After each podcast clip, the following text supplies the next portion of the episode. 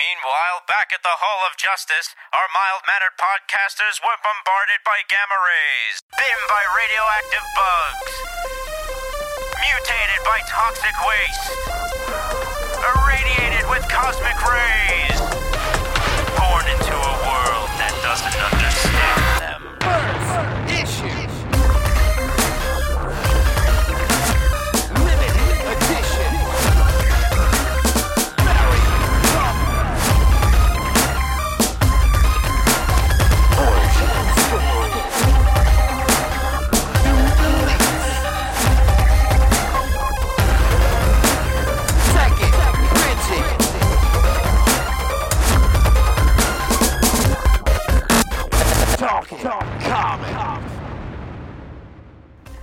Hello, ladies and gentlemen, and welcome to episode number 302 of the Talking Comics podcast. I am your host, Steve Seigh, and this evening I'm joined by Bob Reyer, Hola! Joey Braccino, Yo. and our new bi weekly co host, Melissa Megan. I have arrived. I'm sorry I didn't give you any like cool monikers before your name. There's only one It's cool okay. moniker that exists. You- Furiosa of follicles. Furiosa follicles. I love it. I love the best it. one I've Bob, ever been given. yours, right? It was Bob's. Ah, so good. So good. All right. Hey guys, we got Melissa in the house. We're about to roll on a podcast. We got a couple things for you this week. We're going to talk about a bunch of books, a few quick bites on some movies. We got a cool listener question to kick things off, a little Wonder Woman story for you.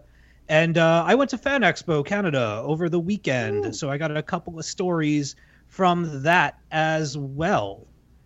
I think that we're gonna kick things off. I want to talk to going around the table, Joey. Shit.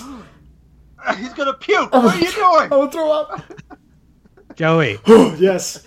This next next section of the show is called Joey Goes to the Movies. Oh, I thought it was going to be give you all the me weekends. give me your, Goodbye. your Cliff's Notes reviews.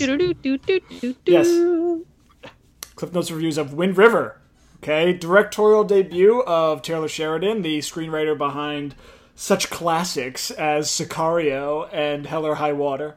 Uh, Wind River kind of takes that crime, modern Americana story that he explored in those two crime thrillers and translates it to an Indian reservation, Native American reservation in uh, in uh, Wyoming.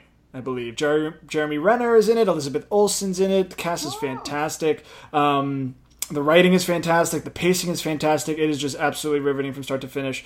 Uh, the Jeremy Renner is a kind of tracker working for the government. He's like a fish and wildlife person. Like when when wolves are eating people's livestock, he like hunts them down, kind of thing. That's his job. But on one of his excursions on the Wind River Reservation, um, he finds a body, and it's the body of a young girl. Um, and there's like a lot of context there too for his character, but they have to solve the case. And Elizabeth Olsen is kind of shipped up as this like greenhorn FBI agent who the FBI is like, it's on a reservation, who cares? Send up the rookie. And so now we have, you know, team up, they team up with the the res police and they have to solve this case. And the thing that Sheridan does great is like it's hard boiled crime noir, but he sets it not in the city, but kind of in the underbelly of where America is now, which is like Yeah. out in the out in the Midwest or like, you know, on the border or like exploring this kind of different seedy underbelly beyond the city that was explored in the 50s, you know? So It's like a tundra, right? yeah, it's awesome. It's all wintry and stuff? Jeremy Renner has a line where it's like,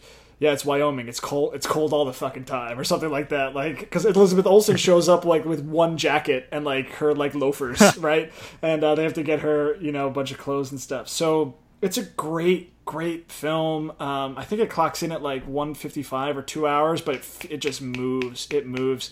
Um, in the same way that Sicario did, in the same way that Hell or High Water did. And I love both of those movies too. So it was cool to see Taylor Sheridan also now in the director's seat and, and still exploring that same kind of neo Americana noir story, which is really, which is really cool. And um, yeah, I'm really looking forward to more work from him too. I have two questions for you, Joey. Oh shit. First question Yeah.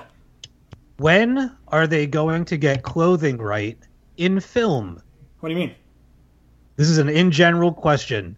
her showing up to this this wintry ass place with nothing but a singular jacket, or Lois Lane going exploring in heels, or Jurassic Park where Bryce Dallas Howard is running away from raptors and other shit in heels. Yeah, but in those in those like franchise movies, it's totally not addressed. In this movie, it's part of the gag, right? She was like, she's like, oh, I'm stationed in Vegas and I'm from Fort Okay. Lauderdale, so like it's part of the gag for her. So they recognize it then. Yeah, how woefully unprepared the FBI, okay. a- the agency made her. You know, they kind of just sent her up, um, and. uh but that's part of the, the conflict in it too. It's a really great movie. He he works well with like like complex, nuanced people faced with brutality, right? And Right. and you compound that with all of the complexities of res life, you know, and and and the the, the Native American actors in this film are astounding, and the the weight is just it's just really really good. In the same way that Sicario was, in, in exploring like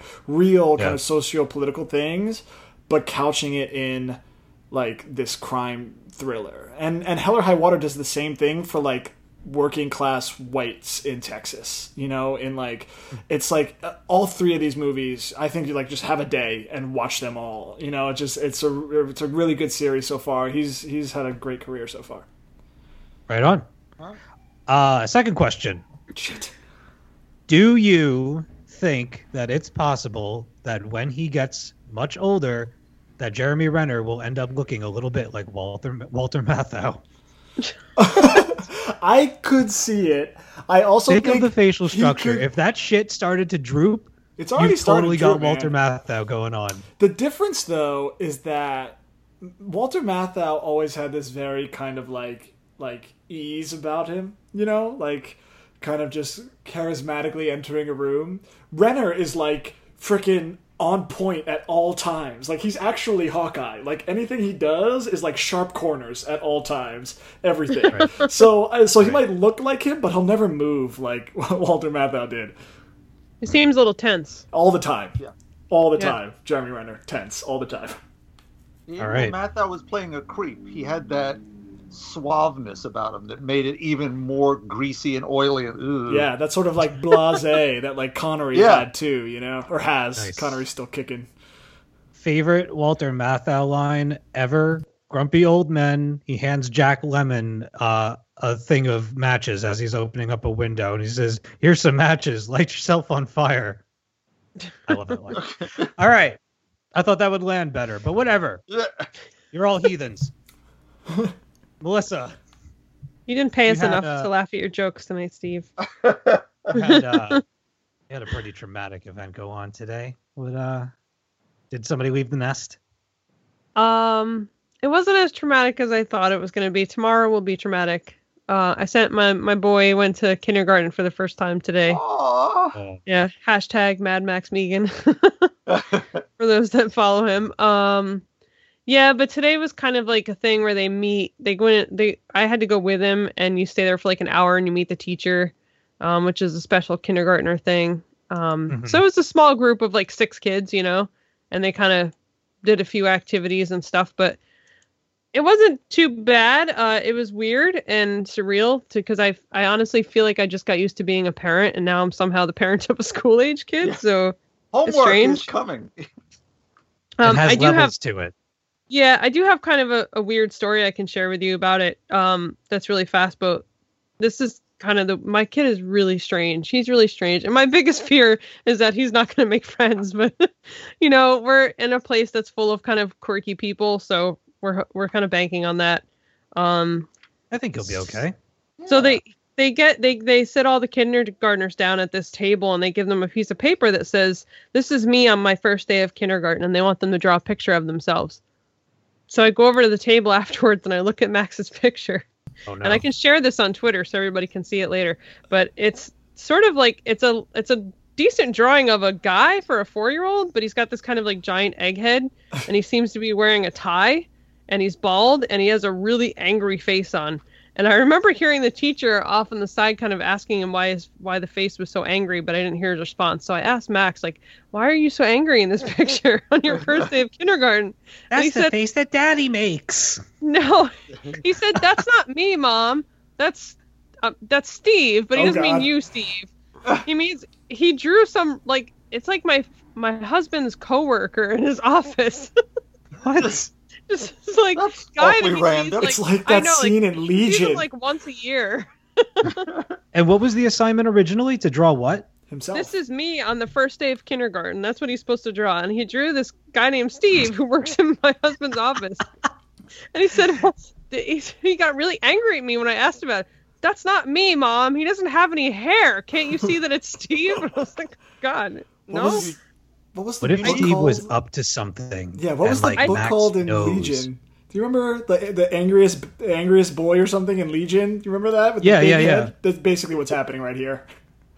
So that's my kid. Yeah, he was supposed to draw a picture of himself happy and excited on his first day of kindergarten, and instead he drew a picture of an angry bald man who I works think in you an should. office. I think you should watch that, monitor that very closely. No, no, no, no, no. I, yeah, no, I don't no, know. I, I would check uh, what moon he was born under and all that too. That's some I Babadook. think- That's some Babadook shit right there. I think there's a way to make money off this. You need to send this off to Snickers because this is one of their ads. Oh, When I'm when I'm crabby in kindergarten and don't have my Snickers, I'm I'm, like Steve. Steve is his alter ego. Right, exactly. oh no. It is. This is, will not be the last of the weirdness that we get from Max in kindergarten. So I hope his teachers are prepared. So tomorrow right. he tomorrow he gets on the bus for the first time, and that'll be oh, rough. oh, that's a big Oh, Like- they're gonna drive away. You're gonna see his little Yeah. pale face in the window. Little pale face. oh yeah. shit! All right, well, we wish you the best of luck with that, and I wouldn't worry about him too much. He is a smart and capable kid, and he's fun, so he'll he'll make fun. It's gonna be great. It's gonna take some time, but he'll figure Right, it out. I, I know there's a pub on the way back from school that does a, a mother's brunch. I oh, you know, I will say, like, I know Joey doesn't want to cry right now in this episode, but my son does not play sports. He's very clumsy. He's very super sensitive. And the other day, I explained to him what theater is. I said, Max, you might like theater. Oh. And I explained to him what it was, and he was so psyched. don't It's like. I want to do Yes. theater. I want to do theater, mom. So I can't right now. Yeah. That's All right, while Joey while Joey cries, I had to make Joey cry. Uh, we're gonna kick our comic book talk off here with uh with a listener question, a really fun Oh. listener question.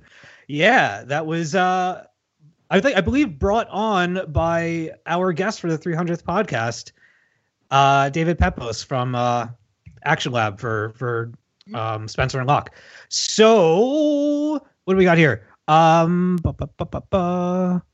Kareem is whelmed on Twitter wants to know what kind of imaginary friend would your I would be your ideal to solve mysteries a la Spencer and Locke? So, if you were a hard-boiled detective and you needed a hard-boiled animal partner, Wait, what it has to kind be of animal? animal? Yeah. Did you even look at the book, Mi- Melissa? mine's not an animal either. It's okay. I just didn't take it that literally. Okay, all right. just we'll- as we'll- imaginary, you know. okay, we can have people too. I'll allow it. It's kind I'll of an allow it. animal. And because because you ruined everything, Melissa, you got to go first. I'll go first. And Go I'll say that my partner is kind of an animal depending on how angry you make her. Because my partner would be Cassie Hack from Hack Slash.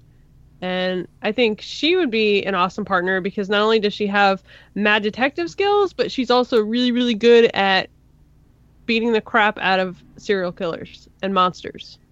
Is that what that show's about? It, that That's what that comic book is about. Yeah, dude. Come on. Talking comics. Oh, hack slash. I'm thinking. Of, I'm I'm Oh. thinking of dot hack. I'm an idiot. Sorry. No, no. Okay. Cassie Hack from Hack Slash. yeah. Right, right. I got you now. Okay. That could work. So she could be an animal. She is at times, which is why I need her. She's fierce. Fierce. All right. She's good with a baseball bat. Uh, Bob. There's a lot of that going around. Why don't you indulge the group with your with your choices? Um, I did go the the animal route. See, Bob knows and- what's up. Yeah, look, I think tigers are great, certainly. But as a fan of Bob Clampett's Beany and Cecil, Sea Serpent would be cool too, but kind of impractical on dry land. You know, when you're investigating crimes in the hard boiled big city. Awesome. So, then okay, dragon like Sparky from Princeless, or maybe you know, good old Puff the Magic Dragon from Peter, Paul, and Mary. The magic dragon. Exactly, lives but by it's- the sea. Bob, I don't think we're hunting the same kind of people, are we? No, we're not. No, we're not. and so I'm thinking I would choose a squirrel, like Doreen Green's Tippy Toe. oh, that's a good answer. Friendly, portable. I mean, what more do you want? All right. I like it. Joey, Okay, you want to hear this funny story? All I right. want I make me laugh. so so all right so my imaginary friend is a green blow up alien okay it's like about four feet tall you get it at the beach you blow it up it's a big head green alien thing right you seen these before you know what i'm talking about uh nope. You've never seen these before do you like you know it's like a big green like green Pop headed alien. Yeah. yeah like I've little, seen it. little green men anyway when i was the like almond eyes and everything. yeah, when I was like 10, my brother was like 6, we had one of these green aliens. We must have got him at like Liberty Science Center or whatever.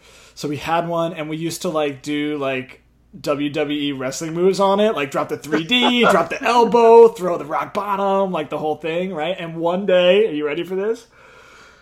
We smacked my mom in the face with it, okay?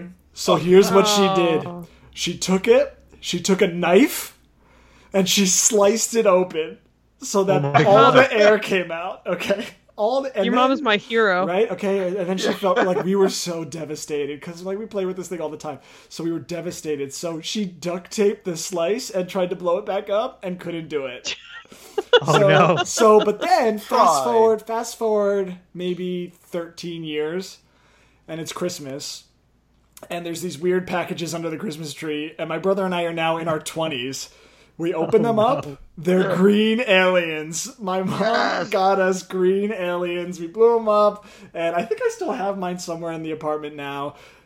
Side note to the funny story: my brother's green alien, the head was painted all upside down, so his is defective. But anyway, that's a Was long it the same story. model? It's the same model, as same height, same From back in the day? It was the thing same from one? Back in the day, same thing. She went and got Oh, it. it's- So, so yeah, that's a story from my life that now informs that. why a green alien will be my imaginary friend detective, him or Kate Bishop. Okay. I feel like that one story kind of sums up like my entire experience with motherhood so far. Yeah, I, I, I felt I'm so gonna bad. cut this thing to pieces. Never mind, I feel really Yeah. bad. I'm gonna she like together. threatened us so many times, and, and it was my brother's fault. Smacked her right in the face with it. You know, it was just Oh. it was terrible, and she just sliced it. If you go to my like Instagram or whatever, like I post the picture of her, Sliced open. w- not with the sliced open one, Like when she holding the us- knife to the thing's Hol- throat. yeah, but she got us the new ones, and then she was like, "Let's take a picture," and she got a knife, and I was like, what the hell is that? "My mom's God, crazy." your mom is awesome. Yeah, she's pretty Was cool. it like do you remember was it one like whole action where she got hit and just immediately Oh, took like, to the immediately knife? got up, grabbed the thing by the throat, ran into the kitchen, took out a, like a knife knife, like a like Oh. a like a chef's knife, and just whoosh, sliced it, and it just went. I was hoping you were gonna say she pulled out like a pocket knife Oh, out she of her back she pocket. just pulled it out. She just had the sword. She just whick, whisked it out. You know, yeah. Oh my god. Wow. That's that's my story. I have an inflatable beach story, but it's not nearly as entertaining. So we're not going to tell it. Instead, I am going to talk about my animal sidekicks. I have multiple because uh Bronwyn and I were driving back from Fan Expo. It's like a two and a half hour uh drive. And so I asked her, you know, if you had a, a animal sidekick and we're solving crimes, what animal would you choose? So we came up with a few for different reasons, and I will read them to you now. Uh, the first one we came up with was a fox, because foxes are really sly, they're really clever, and at the end of the day, when you've got nothing left to go on, he gives no fox. So that's that. Oh, Um, the other one is a chameleon, because a chameleon, I, I'm picturing a chameleon in a trench coat and hat, like Humphrey Bogart style. But when he takes off his coat and hat, he can blend into the background and go and like listen in on stuff, and then come back and give you the scoop, and you can have you know information and stuff like that. The next person would be, or the next animal would be an elephant, and we named him Professor Pachyderm. So that's his name? would. It. Uh, because an elephant never forgets, so he would never forget the details. And you'd have a really big cut from Eddie Case because he works for Peanuts. Oh, Um, and the the other one is if you think about it, besides the jokes, it actually makes some sense. And then the other animal that we came up with is uh, a raven as a uh, pet because in North uh, Norse mythology there are two ravens that are known for being the embodiments of thought and memory, which will definitely come uh, Hugin and Munin, which will come in handy when you're trying to solve crimes, and they're intimidating as shit. Like if you saw a raven and it wanted to like get some information out of you, and all of a sudden, like from underneath the coat, they all wear coats, by the way. They all wear brown trench coats, and like the Even wingspan. What? Yeah, like Even a the wingspan, all that thing. Yeah. okay. He, well, he definitely he has, he wears the biggest trench coat out of all of them. You should see the size of the hat. You, you could swim in it. It's crazy. It's like a kiddie pool on his head. But like the raven just like wings out and he does that like caw like you you would tell him anything. I would. So there you go. There are my animals. I, I, it's, it's a great menagerie. I'll give you that. I like. I think you question. based that entire answer on puns. No, I really didn't. I'm telling you. think about it. The chameleon blends into stuff. He's camouflage. Yeah, Fo- but the, you better fo- make the gives no fox thing I thought was just fucking funny. Right. So you better make sure your chameleon has a London fog and not a Burberry because that plaid will give him schizophrenia. Good God. all right. You can even get fashion tips here. Okay. We snuck the word menagerie onto the show this week. Just want to throw that out there. That's menagerie. That's I'm uh gonna go. For, I'm gonna go for ennui later. nice. All right, let's see. What else is up on the menu before we get to our comics of the week? Oh, right. I went to Fan Expo Canada 2017. And let me tell you, it was a good show. It was really nice to finally go to a show. It's been six years since I've been to a comic book related show and didn't have to work in whatever Nice. capacity, whether it be for talking comics or Joe Blow or whatever. I went as a fan, a civilian, and it was wonderful. I had no schedule whatsoever, got to see everything I wanted to see, got to chat with some people, lined up a couple of guests for the podcast that I'll tell ah. you guys about off air later. Uh, one of them in particular, no, no offense everybody else, but like one of them is really super cool.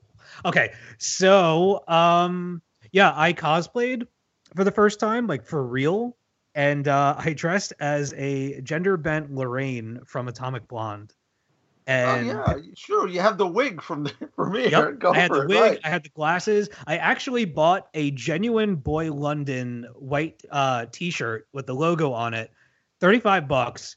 Immediate got it in the mail and immediately chopped it to pieces to make uh, a night shirt that hangs off the shoulder. I borrowed my friend Jill's bra. That was um, Okay.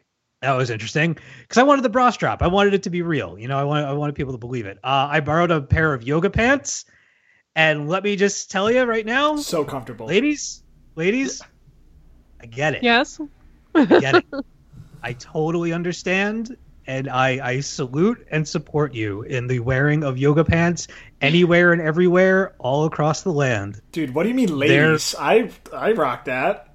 All right, all right. We'll keep it. We'll, we'll keep it neutral. Anybody always who proud of likes yoga pants, yoga damn it. yoga pants in general across the board thumbs up i really i really enjoyed my, my time in the yoga pants um let's see Did you wear? I Did you wear the nails. heels? Did you wear the heels too? or no, the i did not wear the No, Oh, come on. go all the no, no, way. no, no, Gonna- no, no, no, Yeah. no, no, no, because that you know why? Because that would have been my ankle, both of them. Okay. All right. I and aside, aside from that, I shit you not, I tried on probably five to six different pairs of killer boots and wedges and heels, but they were all too small. So my Okay. feet are Mm. are a little bit bigger than than Bronwyn's, and I just I couldn't make it happen. So I painted my fingernails and my toenails, and I wore my flip flops and actually braved the con flip flops for a day and didn't get Mm. stepped on once, Wow. but by anyone.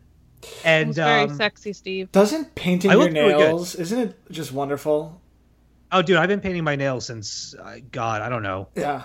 middle school, maybe. I did it for Sweeney Todd last year, and then even when the show was done, I did it for like three months after that. It was just wonderful.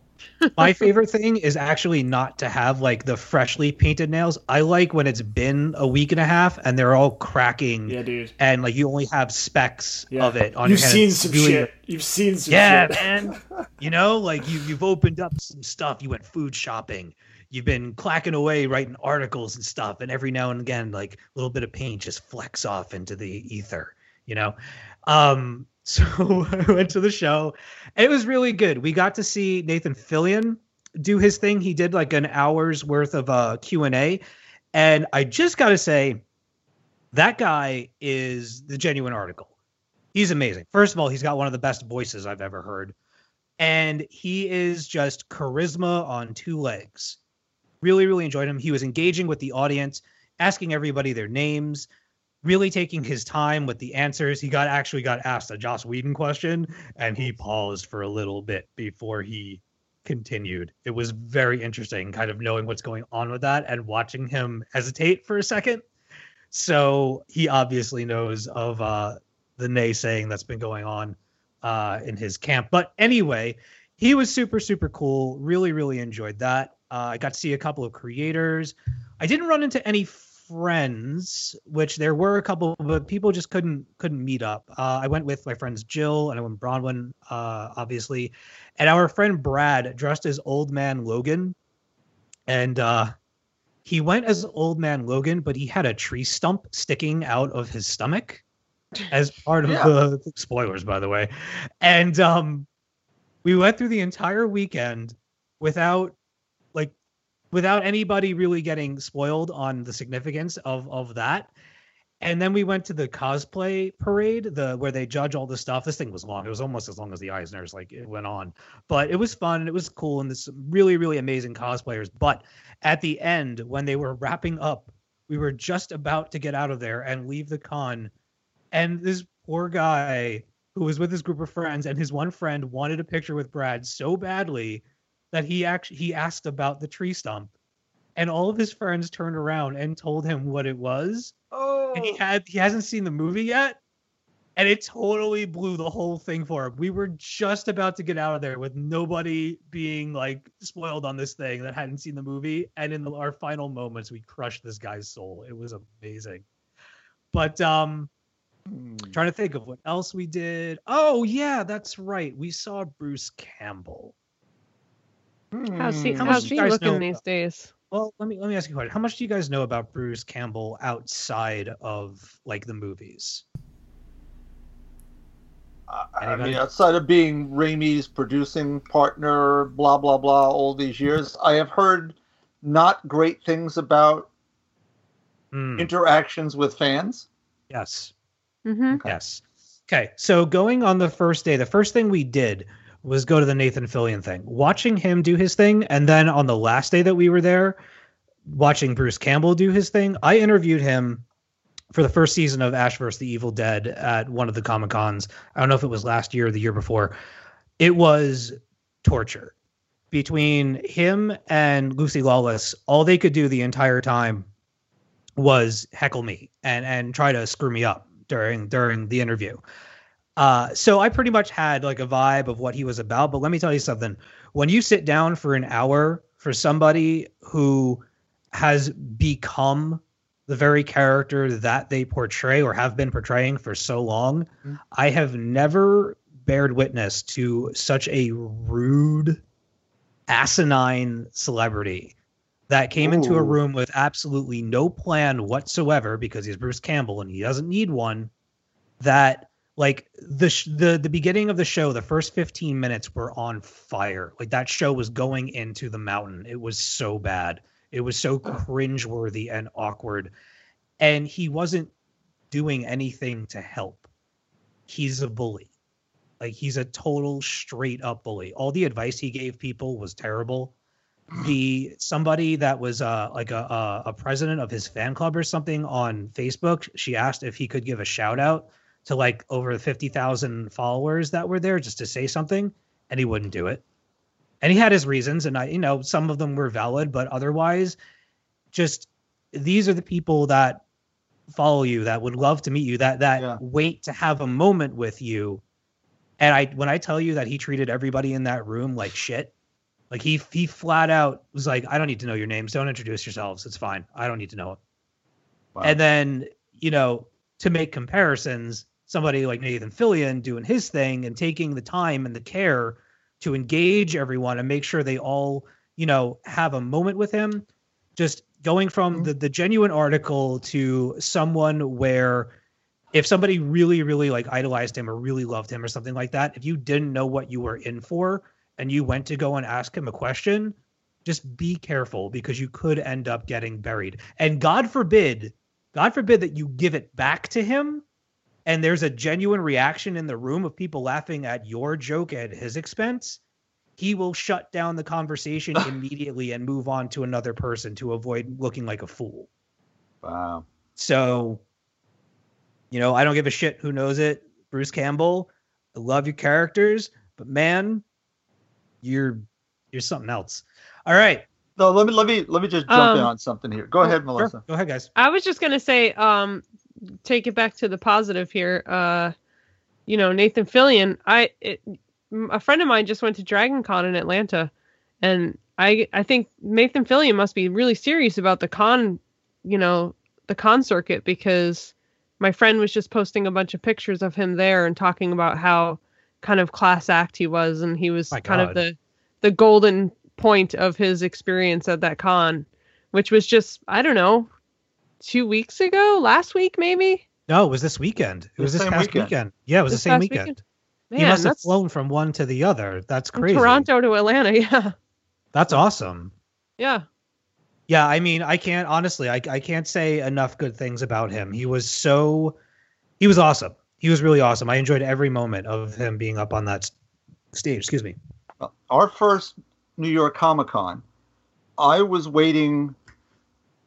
We actually were taking turns waiting with our friend Sarah because she wanted to see a Firefly reunion panel, which, as the doors opened that day, 500 people ran to the line and stood there, and that was going to be the whole room. So this Mhm. was the standby cattle pen where you could sort of watch some of the the other panels or whatever, and we kept changing out with her. If you remember, Steve, we each take turns sitting, and Sarah would go, and we'd rest and look at our stuff, whatever. Yeah. And it got oh, the the panel's about to start. The uh, promoters have decided to allow some more people into the room. Well, now all the people who are waiting patiently in the front, we were out of luck as all the the the people who were behind us all started running into the room, and they're jumping over the barriers and doing all this sort of stuff. And uh, and Sarah was was you know not happy with this, and I said, "Look, I'm a New Yorker. We'll get in. What do you mean? Well, trust me, we'll get in." So I I find some person on the line cutting everybody in, in sight.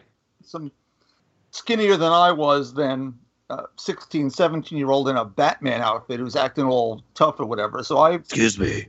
but yeah, right. So I, I walked in front of him and hit him in the chest with one of my bony elbows, and he gave out an audible. "Huh." What's that about? It went, well, did you ask? Did you ask all those people behind you for permission to cut them? No. Well, then shut up. Oh, So we, we got into this room, and it was the entire cast, and I forget what journalist from what magazine. As we got to, to begin the, the panel, he made an announcement. He was just so sorry that uh, because of work commitments, Nathan wasn't going to be able to make it, but he was going to phone in and try Mhm. to be part of the panel as much as he could. So he's calling in and he's talking about the big crowd, and he saw the, you know, he'd been told about the melee outside and whatever. And then his phone starts to break up and it just it, it, it goes apart. He's apologizing. He gets back on a second time and it's all falling apart and everyone's apologizing. And all of a sudden his phone comes in really clear. It's because he's standing in the back of the room with a spotlight on him and he he makes an entrance. I just want to have a little fun and all all what everyone's saying he was charming. He made sure little kids got questions asked he responded to everything. He eventually ran the panel, in essence. Top top notch. I, I ran out right after that panel and bought the entire series. Had to, Yeah. had to own had to own Firefly after just seeing the way he was with his fans. he's a class act. He really Yeah. is. He's you know a genuine article. All those positive words. He really uh really was something else. Very very warm. Like I didn't have any interactions with him, but the way that he was talking to people, the way that he was asking for names, the way that he was asking for pronunciations for names and stuff like that, he just he was just cool and he had some really hysterical answers to questions. Somebody asked him if they he has a favorite Captain Hammer one-liner from the Doctor Horrible Mhm. series that he did, and he said that his favorite line from it actually comes from the comic book version, not the television version. And there's a couple of panels where Doctor Horrible runs around a corner of a building and bumps into Captain Hammer, and Captain Hammer says to him, "Be like, whoa, buddy, you better watch where you're going. What if I was a knife?" And it was just it the entire it slayed the entire room. It was so good. Well, they were asking him about a Firefly reunion as yeah, a they, show, a couple questions about that. and, and he said it's the cost to rebuild sets and everything else. He thought what would be great might be a cartoon version, animated series, one way or the other. And they said, Yeah. "Well, wait a minute. You know what would be better? Because I know they do some of this stuff. How about we have a Firefly cruise?" And we'll all be on it, and we'll have you guys come on, and we'll go to some island, and we'll just do Firefly crap for a week. Oh well, that would be amazing. Oh my god, tickets for that would be insane.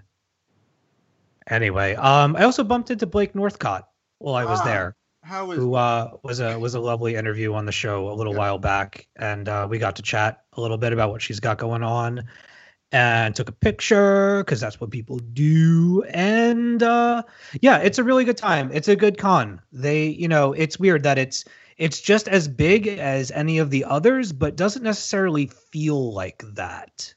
So um, I recommend it though, and I'll likely be going every year. So if you want somebody to walk around with for a little bit, I will probably be there. So we are going to move into our comics talk now because I'm feeling like talking a little bit about Wonder Woman number 29. Bob, will you please kick things off for us this evening? surely, surely, surely. We are at part four of Heart of the Amazon, which is Shea Fontana's run. We have uh, moved on. The artist here is Inaki Miranda in a very sort of Kirby-esque Rich Buckler sort of feel, which really works. This is a action-oriented series, uh, series of, of opening panels, I should say this begins to tie together that spate of people who've been after Wonder Woman. We have a whole bunch of supervillains here Cheshire, Cat Eye, Aboleth, Plastique, and Baundo. And captured, Cheshire gives up the information that Dr. Shannon Crawford, the doctor who is examining Wonder Woman and, and was trying to steal her DNA, is sort of behind all this, and there's someone beyond. And we get into a story. There's this bounty on Wonder Woman, and it's got to do with could you perhaps use Wonder Woman's DNA to basically cure every disease on the planet? Hmm. And so Wonder Woman muses about this, ponders a decision as to what you would do given that situation. So we, we come to some very, very Wonder Woman type things. Shea Fontana, there's just one more to go after this. And there's a rather intrusive ad in the middle that lets you know that there's only one more to go. It's a shame because Miss Fontana has been really spot on with her handling of the nuances of Wonder Woman during this short run. Her Diana always seems to have a grasp of the grand scale of things and the smaller moments. Story arc really provides a, a great stage for all those values to be played out against. And it's, it's really going to be sad to have her work end, at least on this character, uh, in, in the mainstream book. I'm sure she's still doing DC Superhero Girls. We open up, honestly, one of the opening scenes is Diana makes this sort of thought bubble comment. Ever since I came to the world of humanity, my flesh has been the subject of intense speculation. They dissect my body with their gaze. The comments sections rage about the circumference of my waist, the curl of my biceps, the curve of my thighs.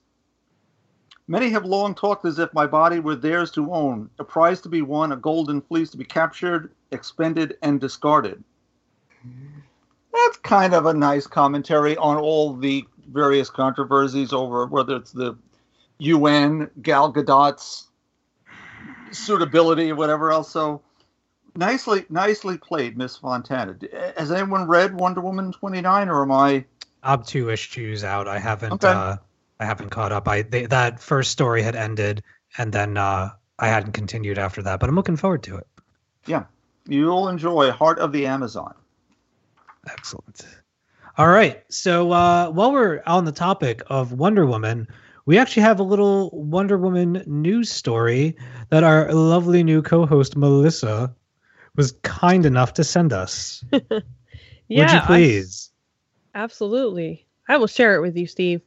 Hooray! Um, I saw something really interesting that I thought uh, we could talk about briefly, and it is um, a story about Wonder Woman comics that sold at a Seattle comic book store. Um, let me see. Uh, Pristine Comics is the name of the comic store, and these comic books sold for a total of 1.5 million dollars. oh, Yeah, it was. Well, it says total of over 1.5 million. I'm sorry. Uh, All Star Comics number eight, which was the first appearance of Wonder Woman in October 1941, says there's only 106 copies in existence. Hmm. Um, and he found, let's see, Sensation Comics number one and Wonder Woman number one. So this man, uh, where's his name? Darren Adams. He's the owner of Pristine Comics. He apparently came across all three of these comics at an estate sale. nice. So no telling how much he paid for them, but I'm guessing it wasn't nearly as much as what he sold them for. No, I'm sure that they weren't cheap either. Yeah, All Star Comics number eight sold for nine hundred thirty-six thousand dollars and two hundred twenty-three. Wait, nine hundred thirty-six. Sorry, nine hundred thirty-six, two hundred twenty-three. Th- uh, that's a big number. yes, it is. Sound it out. I don't even think I've ever said 936K. that name. Yeah. Yeah. um, let me see. Sensation Comics number one was four hundred Thousand. four hundred thousand, and Wonder Woman number one went for two hundred twenty-six thousand. Oof. Um, That's a lot of Yeah. scratch. It, So- it is amazing that these sort of books. I mean, they describe the condition of these as the highest graded uh, copies around. That books from 75 years ago can turn up. Someone put them away, threw them in as the Mile High collection was in someone's cedar chest for all those years. hmm They're in a they're in a they're in a box and because someone just happened to put them away. I wanted some first issues and they pass through generations and don't get wrecked. Turned into Wasn't- coloring books. It's amazing. Was wasn't there a story, Bob, of uh, an Action Comics number one or something Yeah. like that? They were demolishing a house and they found it in the wall. It or was something in like that? It was in Minnesota. So a young couple and their the, the husband's father-in-law were buying uh, these cabins to sort of renovate and flip. And in a lot of old homes that were meant as summer homes or whatever, they're not really insulated.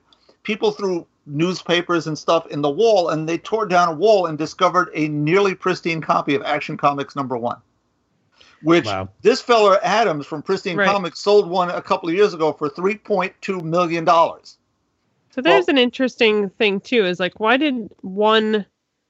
How did that one book, which was the first appearance of Superman, right, Mhm. brought in more twi- twice as much as three of these comic books that are Wonder Woman keepsakes?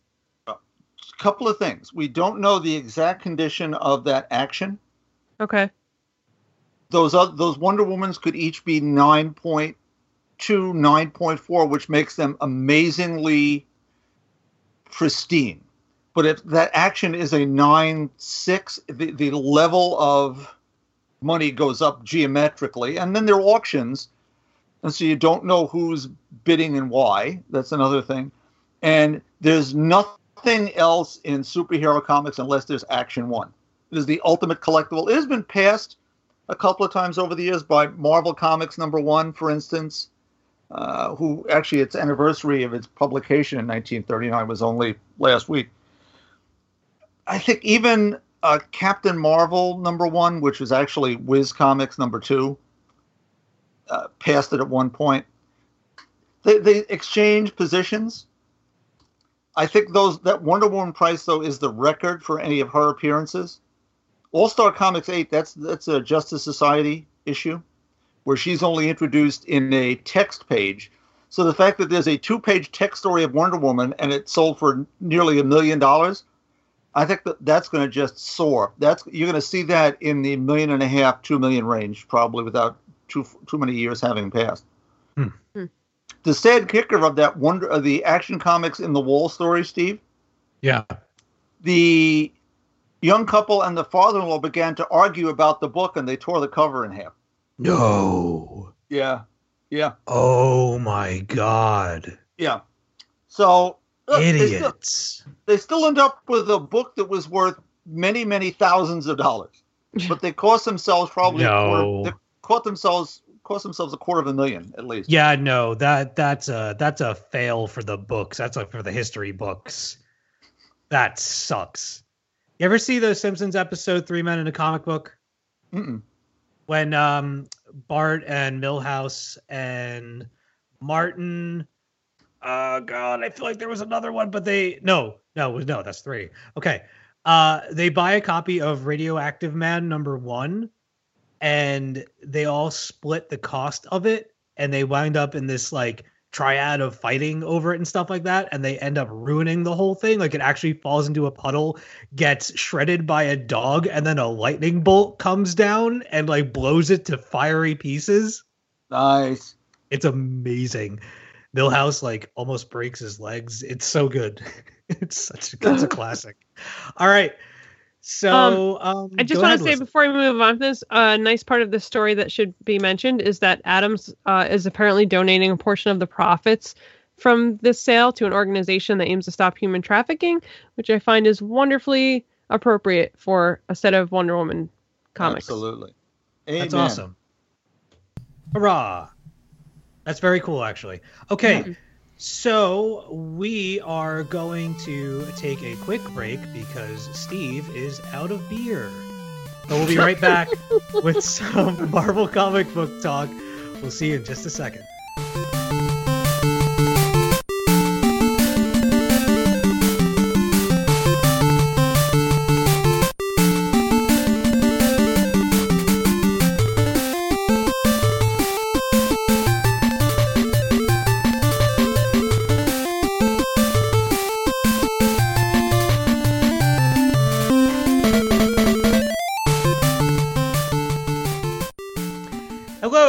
Everybody. We are back.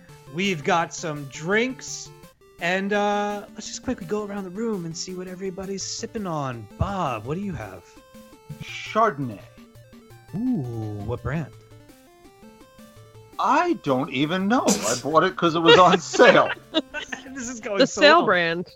Yes, the sale brand. There's a big jug of it for ten dollars. Hey, big jug of sale brand is a okay. Nice. It went into my fish dinner. I, I was making white wine sauce, and now I'm drinking off the last of it. Listen, we tried to complete one of the GISHWHES uh, tasks a few weeks ago using literally comes in a bold yellow mustard yellow container, no name Jello. It is actually called no name Jello, Huh? and it sucked. We actually had to go out and buy real Jello, but that's a story for another time. Joey, are you drinking anything? I'm drinking a nice mug of green tea. Green tea is delicious. I love green tea. Melissa, how about you? I'm drinking some super smooth Spanish Tempranillo. What the hell is that? Wine, Steve. Oh, we're, we're sorry.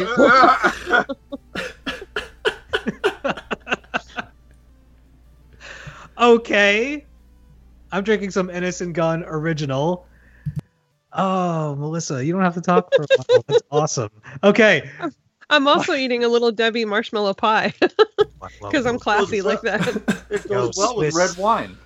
No Swiss question. Classy. whatever. little Debbie Classy. AF. So Swiss classy. rolls. That's what I'm thinking of. Swiss rolls. They're so good. Oh Mm. my god, peanut butter bars. All right. Uh now I'm hungry. So let's talk about some Marvel books. We got a group activity going on over here with Generations Hawkeye. Bob, set us up for that one. Has everyone been reading Secret Empire? anyway, uh, Kelly Thompson, Stefano Raffaele are involved Yay. here. It. Okay, the, the whole conceit of these generations things, it, it's part of what happens in Secret Empire 10, which you'll hear about briefly later, where at one moment everyone is dispatched. And they're sort of eventually they come to ground and meet the earlier version of themselves. In this case, Kate Bishop gets thrust backwards, meeting a rather young Hawkeye in the traditional outfit with the little H on his head and the whole the whole deal going on, the, the archer's tunic. Classic In- ears. Yeah, yep. And basically a version of what you younger folks would know as Battle Royale. But back back in the day game. is the most dangerous game. we, Yeah, we that's- know what most dangerous game is, Bob. Oh, well, you do. You do. Fay Wray, Robert Armstrong, you know, back in in the 30s, set, shot on the same set as King Kong, basically, so they could check out the sets. Hawkeye is part of this group of the world's most dangerous marksmen. Some villains, because they all are villains, apparently, including his old carny buddy swordsman, who's always great to see this for me I'll, I'll I'll I'll chime in after everybody else was just simply outstanding great repartee between the two hawkeyes both characters served wonderfully wonderfully well and a great twist to that most dangerous game storyline i had a great time reading this one how about you guys Who wants to go? Let's go with Joey. Yeah, I've really enjoyed it. Um, as you guys know, I'm a big Kate Bishop fan. Huge crush. Just throwing that out there.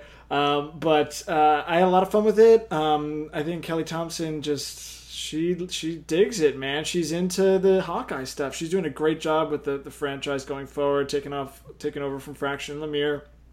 Uh, it's a great addition to that main book too, as well. Uh, anything that gets back to the whole. What's interesting about Hawkeye is that it's be, it used to be the book about the guy who was just really good at what he did and was kind of through his redemption trying to be the hero and and being the heart of the Avengers and all that stuff. But what Hawkeye has kind of become under Fraction, Lemire, and now into Thompson is a book about mentorship and and you know hmm. how do you help someone get better right? And i think that this book really digs into that. And it, i was i was waiting for the moment in the book because we've read a few of these generations books over the last few hmm. weeks and they all get to the heart of the character.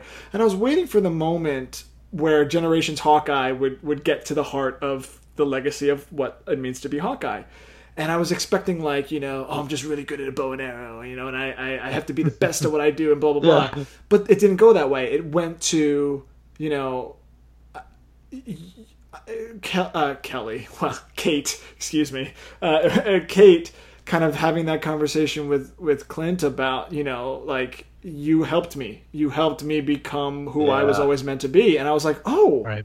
That's what Hawkeye's about now, and I think that's fantastic. And I think it's really the only book that that does that to a degree. Even Miss Marvel and and Carol have gone a, a totally different route as well, and and Carol hasn't never really been a big part of of Kamala's uh, story either. But it, it really hit me here with the Generations Hawkeye that that's what Kate's story has been, right? Taking over the reins and, and having a, a, a good figure in her life to, to look up to because her family wasn't and et cetera, et cetera. You know, I will say this about this book versus some of the other generations books I've read. I was a little disappointed in the artwork. Um, and maybe that's just coming off of what I usually associate with Hawkeye books, you know, in terms of, of the energy and the aesthetic. Yeah, it was a little jarring to not see the same style. It felt very kind of like Marvel House, you know, which there's nothing wrong with that, but it just didn't have that kind of flair that I kind of wanted. Um, and I don't know, Bob, maybe you can help. Is the reveal of the main like counterpart dude, not dude, the lady running the scheme, is she a character from Marvel history? Did you catch anything with her? or- i no i think she is new marvel history so we're, uh, we're i'm out of the loop Yeah, I didn't know who that was either. Everybody else I knew, I was like, Crow, Crossfire, and, and Yeah. I was like, this is cool. And, and but then that one character, I didn't know what was happening. But yeah, a little bummed on the artwork, but I just think the Hawkeye is like one of the best franchises going at Marvel right now, and in comics right now, to be honest. Hmm. Steve. I had a whole bunch of questions for Joey, and now they've flown out of my brain. For me. Yeah. Oh, thank you. All right. Well, quick update. My beer was gross, so I had to go upstairs and get something else. So instead of the Innocent Gun original, which for some reason I've had before and was delicious in a bottle, but in a can, woof. So we are now drinking a blonde miracle of science called Cause and Effect, and it is delicious. So as far as Hawkeye Generations goes, There's that. uh, I thought it was a really fun read. It's got that kind of battle royale, uh, Hunger Games vibe going for it a little bit, but it's also really sweet and really personal as far as it being a, like you said, Joey, like a mentorship story. They keep kind of rolling back to that, or Kelly Thompson keeps rolling back to that in little, like, really private moments with uh, Kate's character, and I really love that. I like the banter and the chemistry between kind of the the classic Hawkeye and Hawkeye.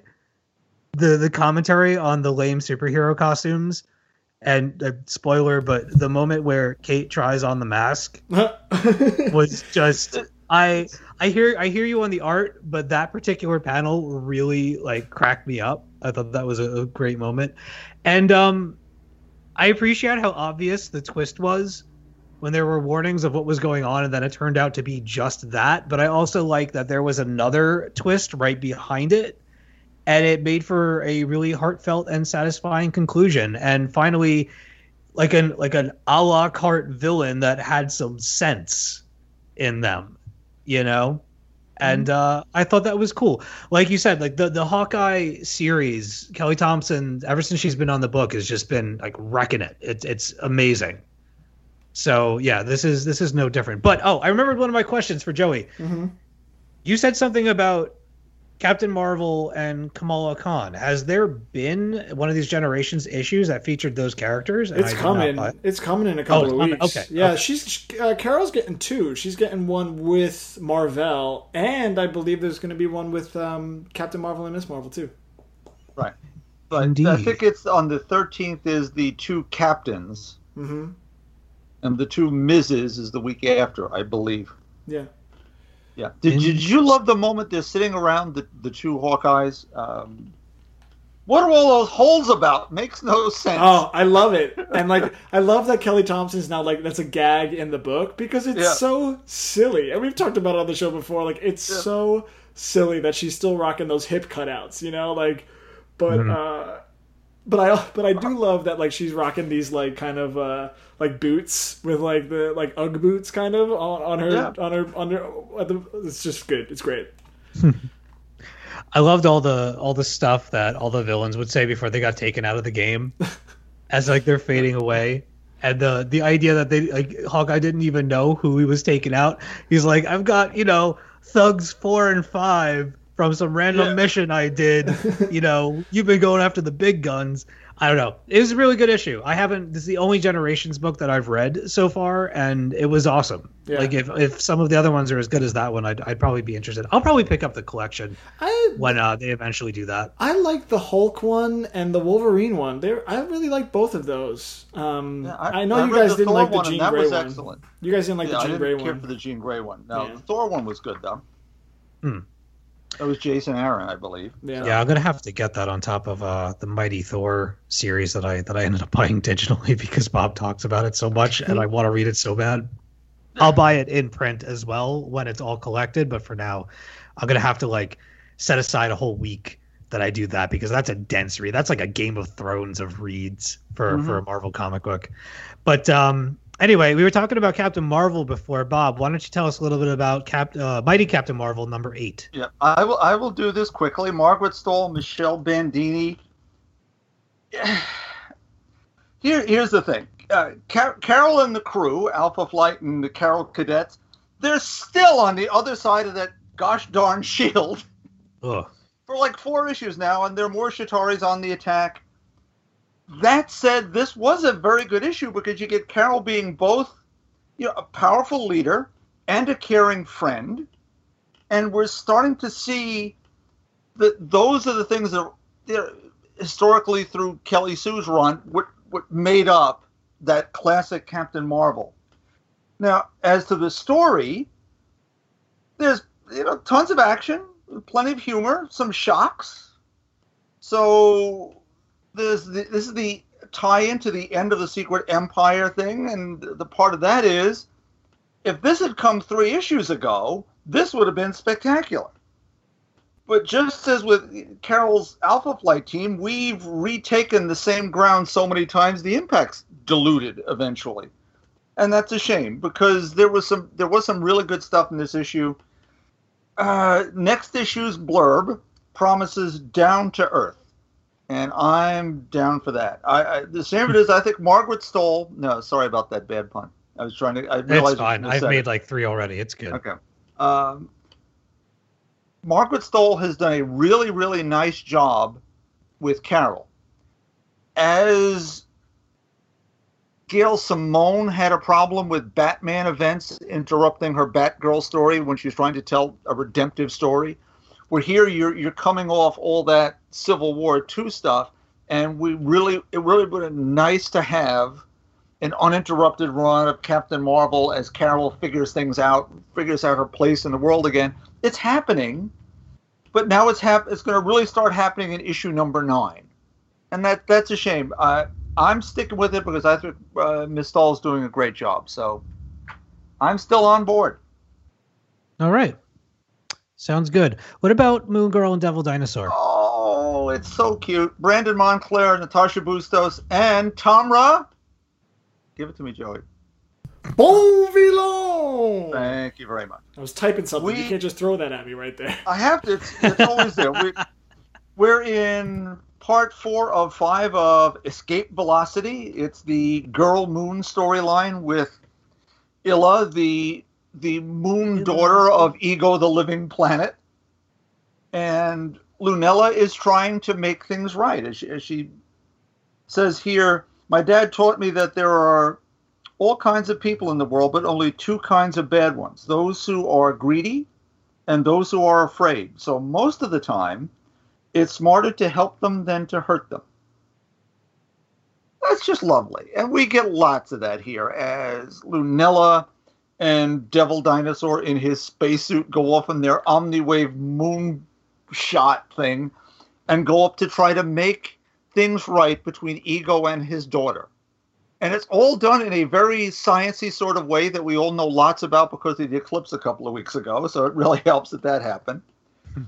We also get some side story. If you remember, Lunella's gone off on her space mission and left the, the head of a Doombot in charge of her lab, and they built a whole bunch of Lunella robots to go to school and be at home. Well, her mom has taken one of them to the doctor that doesn't go particularly well, but it's hysterically funny. Just uh, uh, lots of fun this issue, and an amazing, amazing, touching finish. Some of Brandon Natasha's best work to date. And for those who don't know what's coming, the blurb for the next issue, the the teaser image, Mhm. holy crap! You got to wipe a tear away from your eye. You know something?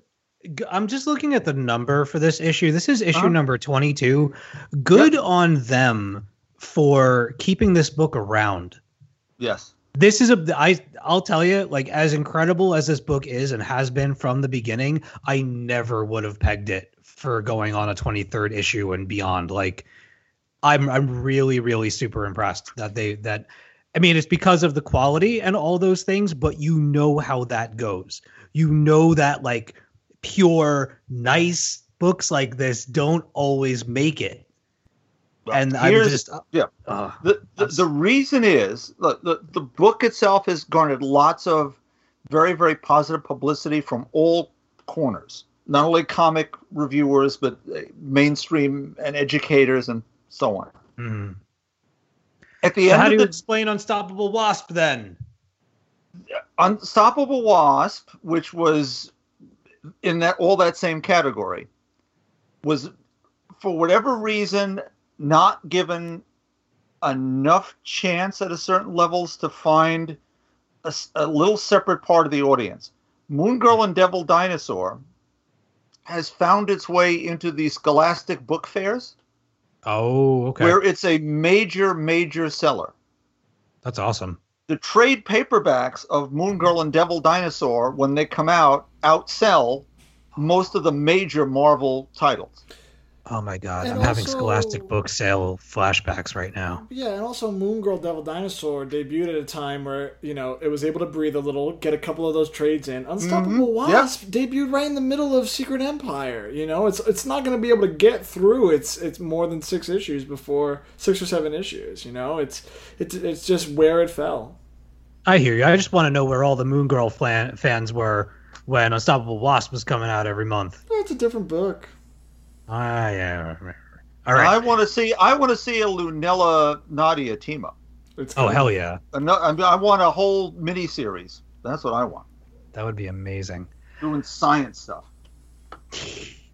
All right, so let's move on down the line with Marvel books. And Bob, you're still up. Secret Empire number ten. Yeah. What? What Can say you you? imagine? I read. Yes, I read this. Did you read the whole the whole thing? The whole series? My, my, I read most of it. I didn't buy any of them, but I did read right, most but of them you in the but you comic still store. you, you hung out in the store and you read them.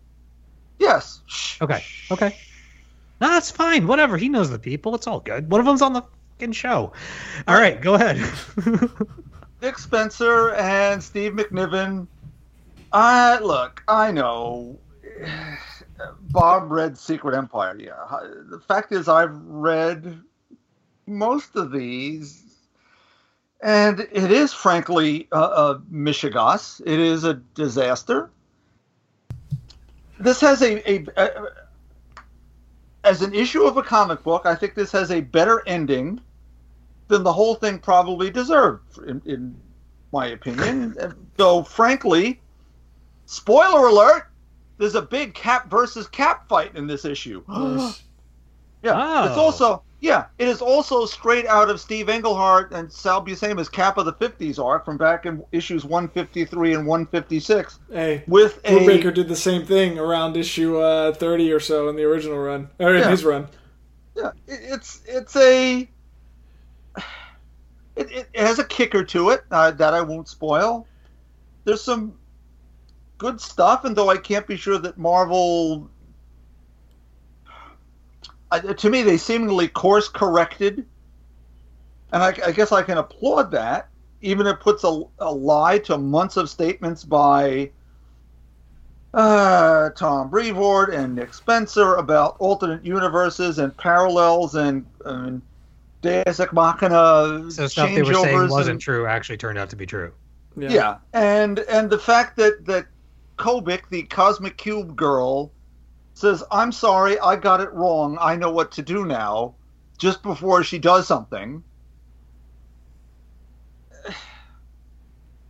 All right. if at Well- the end of, if at the end of the day we're back to where we need to be and we we end up with good marvel stories moving forward and all this worked out for the best and mark waid and chris samnee go off and do captain america and it's great that's interesting there are some weird things that happen here that even though i read most of these don't make a whole lot of sense there are people that may or may not be dead in cities that may or may not be destroyed, though I think Las Vegas is still in ruins. Hmm.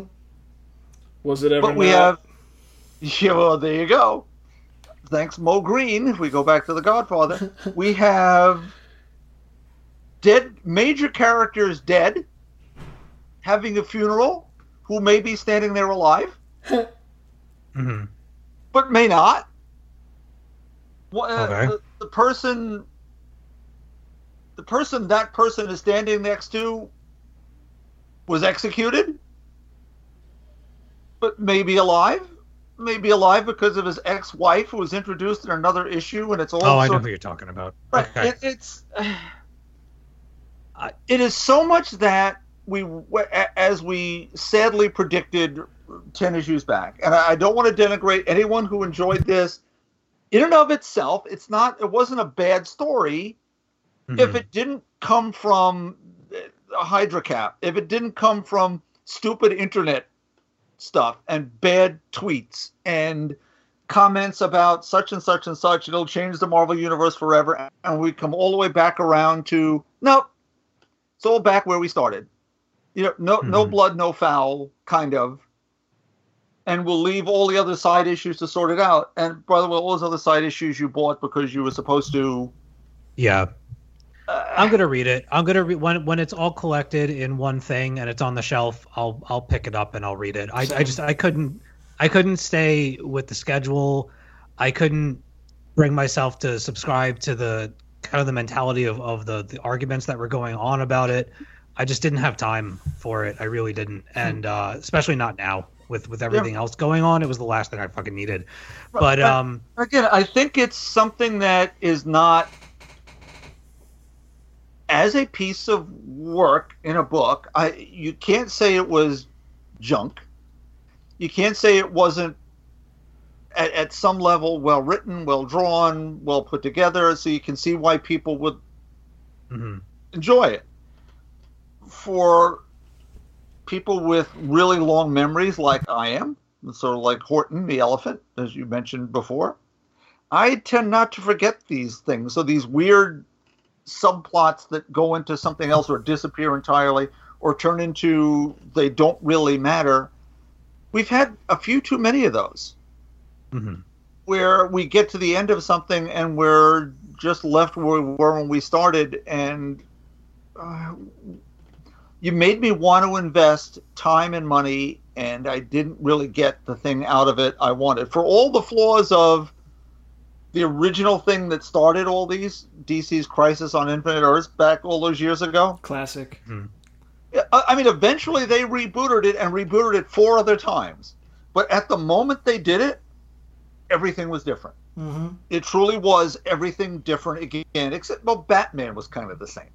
he didn't really change much because he's Batman just as recently. But for the most part, everything got turned over. There wasn't Wonder Woman. She Mhm. had to start over again. Superman start over again. He had Batman year one and on and on and on. So here's hoping, Marvel. You you get this right with our all new, all different Marvel. Make mine new now. Legacy. Whatever. Legacy. Legacy. Oh, sorry, I forgot already. Well, we'll see what happens. I'm gonna, Yeah. you know, once once it's collected, I'm gonna read it. I was actually looking for it on the shelves like this week or next, hoping that they would have the sense to collect it all real soon What do you think this and just have Image? it ready to go. Yeah, I, you know, you might take a, a page out of their book for something like this, something that's been delayed and added on to and everything, and just catch everybody up for all the stuff that's going to be happening in the I- next they, couple months. they kicked this thing out in five months. They All right. added they added two issues. They added two issues and still finished all right, it maybe that's what, where my brain was Yeah. going. Okay, Now, did you I, see I the retract Okay. my my statement, my previous. Did you see the video teaser for Legacy that they No. were running on the internet? It's still out there somewhere. Every every every issue is an event. Of course. That's how I feel every time I open up a comic book. I'm reading something that I'm not going to talk about tonight that's super depressing, and I'm like, why am I reading this? This is this is really sad. Um, yeah. Anyway, so let's move on to our last Marvel book of this podcast. It's a little something something called Black Panther and the Crew. Mhm. Joey, take it away. Black Panther and the crew, Ta-Nehisi Coates and Yona Harvey, Butch Guice with Mack Chater, Stephen Thompson periodically in there with tons of inkers and colorists throughout. So this is issues one through six. I talked about this book a few months ago when it was announced that it was canceled, uh, and that was around issue uh, one. I think they just like dropped it.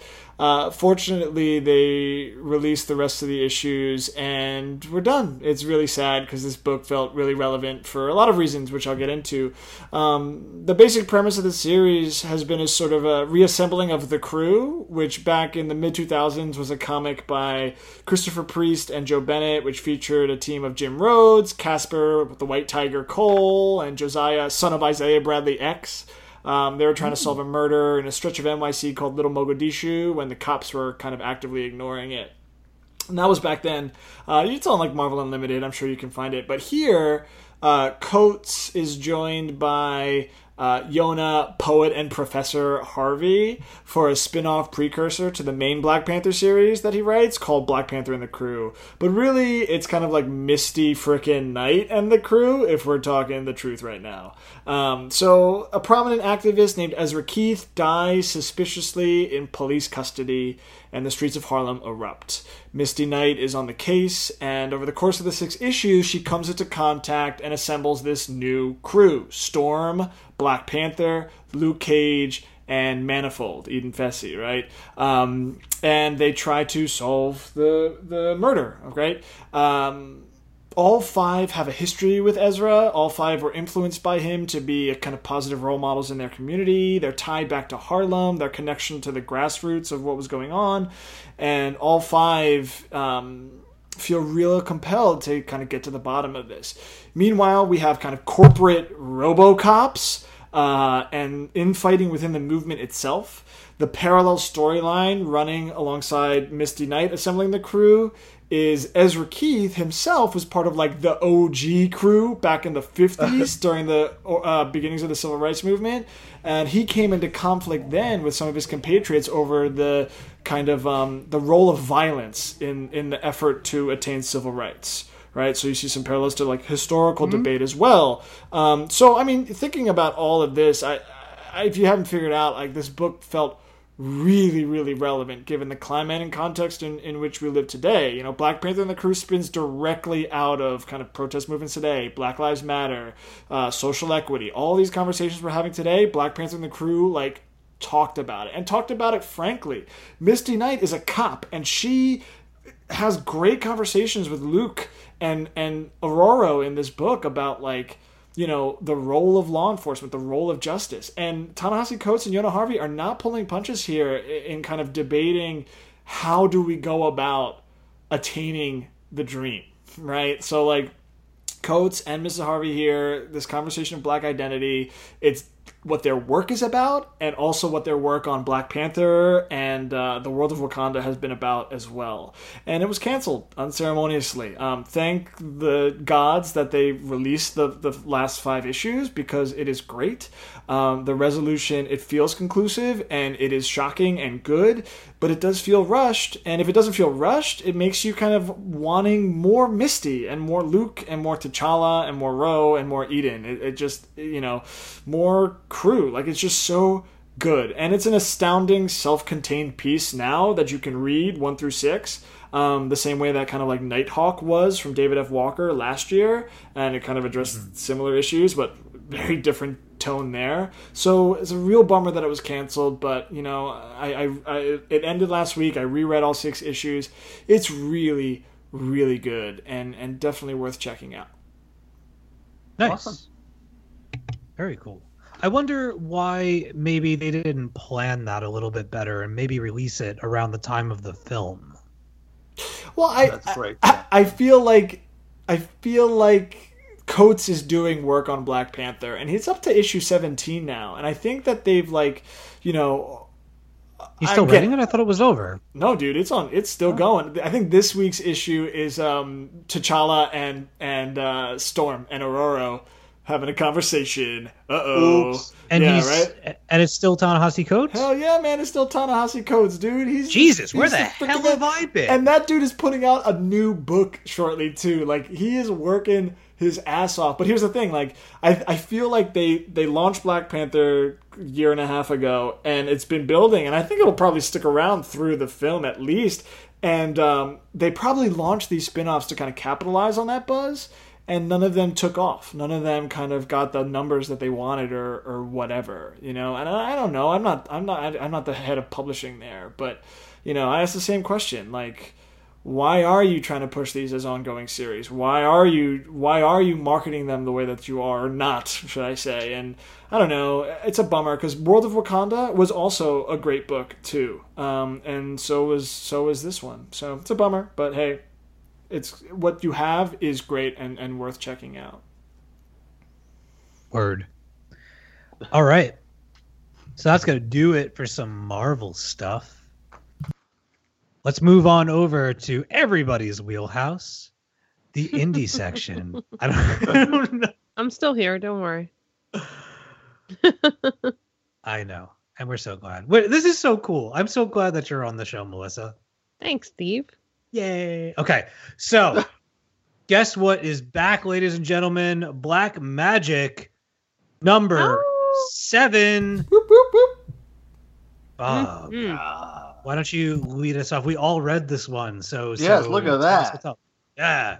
Greg Rucka and Nicholas Scott. It is The Awakening 2 Part 2.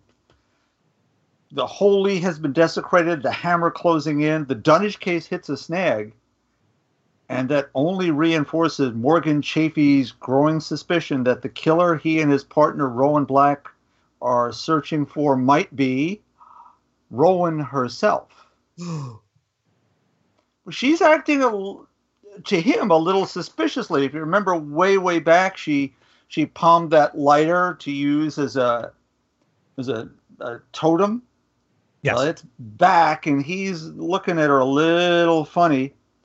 We have what was going on at Alex Alex's home. We get a lovely two-page spread of Rowan on one side of it, Alex on the other, preparing the tools of their trade, so to speak, as they get together. And then they have a wonderful conversation where Alex says, "One of me must know who did this." Ah, come on, we're, we're really into good stuff. And those little moments where we start to to grab hold of these characters, as we did the last issue with the with the great flashback. They Mhm. these things combine with the ever widening mystery to just make something really special of this. The story and artwork just amazing. I I could go on, but we've got three other people to talk about this book. Who's going next?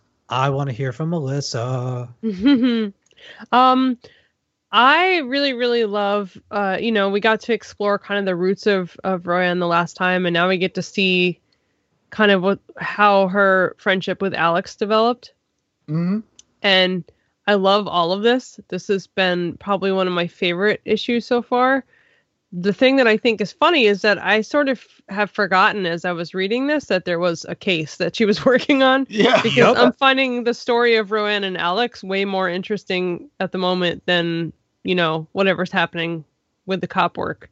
Um, it's it's bothering me a little bit that Morgan seems to his personal attachments, his personal feelings towards Rowan seem to be kind of an ongoing issue between them. Um, Mhm. you know, obviously sure. he's suspicious of her and he has reason to be because she's acting fishy as all hell, but you know, I really don't want to see Morgan pout about not getting enough attention from her. so Just slap him a Um, little. Yeah, yeah, I think Get that's over it. distracting. I think it's Yeah. distracting from an otherwise really, really strong story. Um, and I do want to point out that while I, I usually, admittedly, a little embarrassingly, I admit that I tend to skip end materials in comics. I really love the piece at the end of this issue from editor Alejandro Arbona, um, which was uh, basically an explanation and how, you know, a bit of an apology, I think, and and an explanation that his difficulties in concentrating on his work have to do with what's happening in the world. Um, and absolutely 100% agree with him that most of the, the pertinent issues on the table are not politics, but are human rights issues. And that's why so many people are feeling emotional and psychological exhaustion right now. So I thought that was a really poignant way to kind of confess his distraction from the book at the moment. Hmm. And, and I could relate to that, and I could not be angry at him for that. No. So that's something that I feel like I haven't really seen too many people talk about in comics right now. So how distracting it is. Yeah. Yeah. Hmm. That's what How I about have you? to say. Alrighty That's then. awesome. Lovely. Joey, how you gonna follow that? Uh, yeah, dude, I didn't know what was going on in this book. Like, That makes two of us. man. like, the cause like. I was, I was like, I was like, yeah, Black Magick number seven. I'm so hyped. And then I was like, what was the last issue about? And it was about like young Rowan, right? And like doing like the kid, like getting a little background there. And I was like, wait a minute. Yep. And then there was Yep. a year before that, and that's what issue five was, right? And I was like, what the hell happened in that first volume while I was reading this issue? And I was like, who the heck is this Dundridge guy? And who's this? What is happening? But I loved it. It was great. It looks amazing. It's it's still one of the best books ever. But I realized like three quarters of the way through, I was like, shit. Reread. I really should have reread volume one because because issue Yup. six was very much a standalone and it was awesome and I loved that. But but I didn't realize how much I had forgotten from one through five that would like kind of I would need in issue seven. Um, So, but regardless, like you know, as as Bob and Melissa brought up, like it is still one of like the best things out there, and I'm, I'm I like I actively want to go back and read one through five so that I can reread 7 You know, um, and, and Melissa, it's totally okay. I don't read any of the back matter either, ever.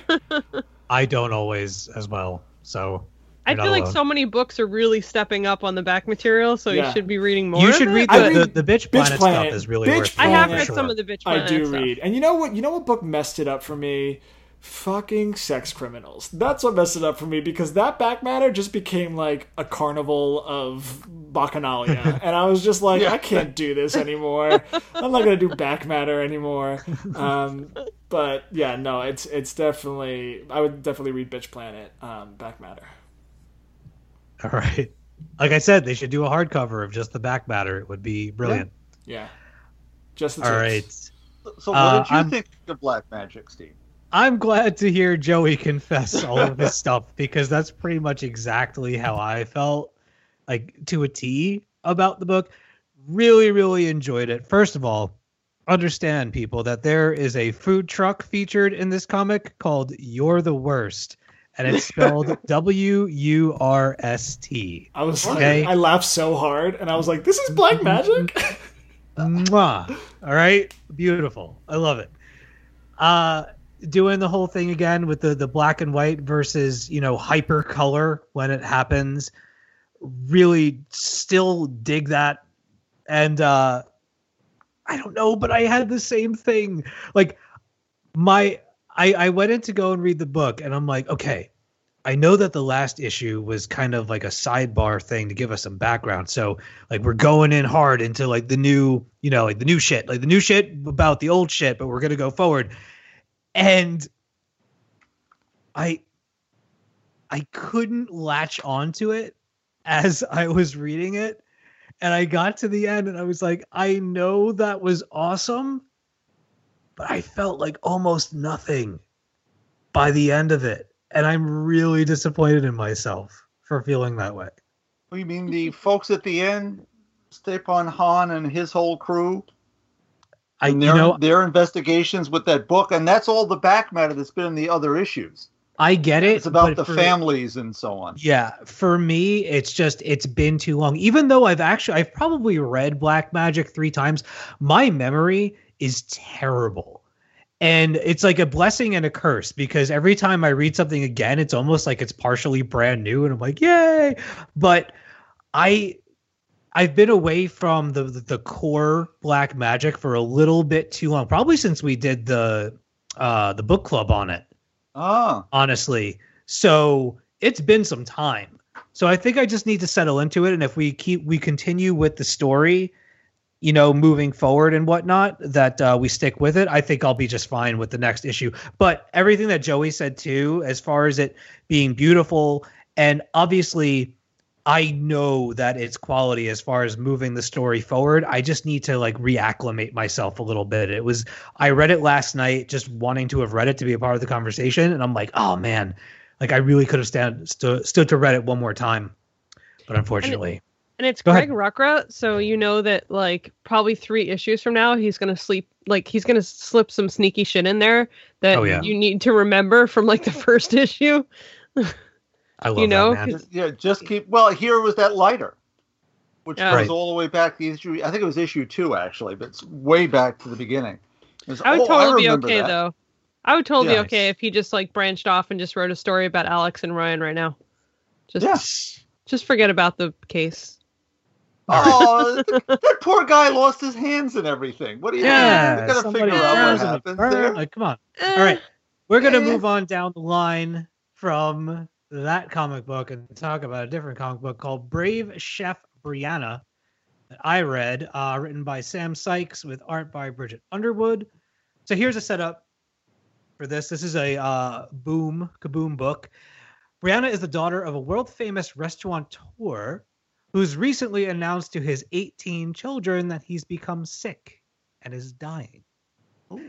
As a part of his final wishes, he'd like to leave his legacy to one of his offspring by way of a contest in which each child opens up a restaurant, and the most successful one is granted a vaguely defined prize of legacy and etc. I never really understood what else was at stake. Um, because no restaurant, uh, no two restaurants can open in the same city, Brianna decides to open up her shop in Monster City, a spirited away like domain where humans are welcome, but the mi- but they are the minority among beasts and the undead. So, uh, it's an all ages story of rising above self doubt and coming to grips with the limits of your own talent. There's some really good lessons to be learned from this book. Uh, I enjoyed the artwork, which was had sort of like a Goldie Vance vibe to it.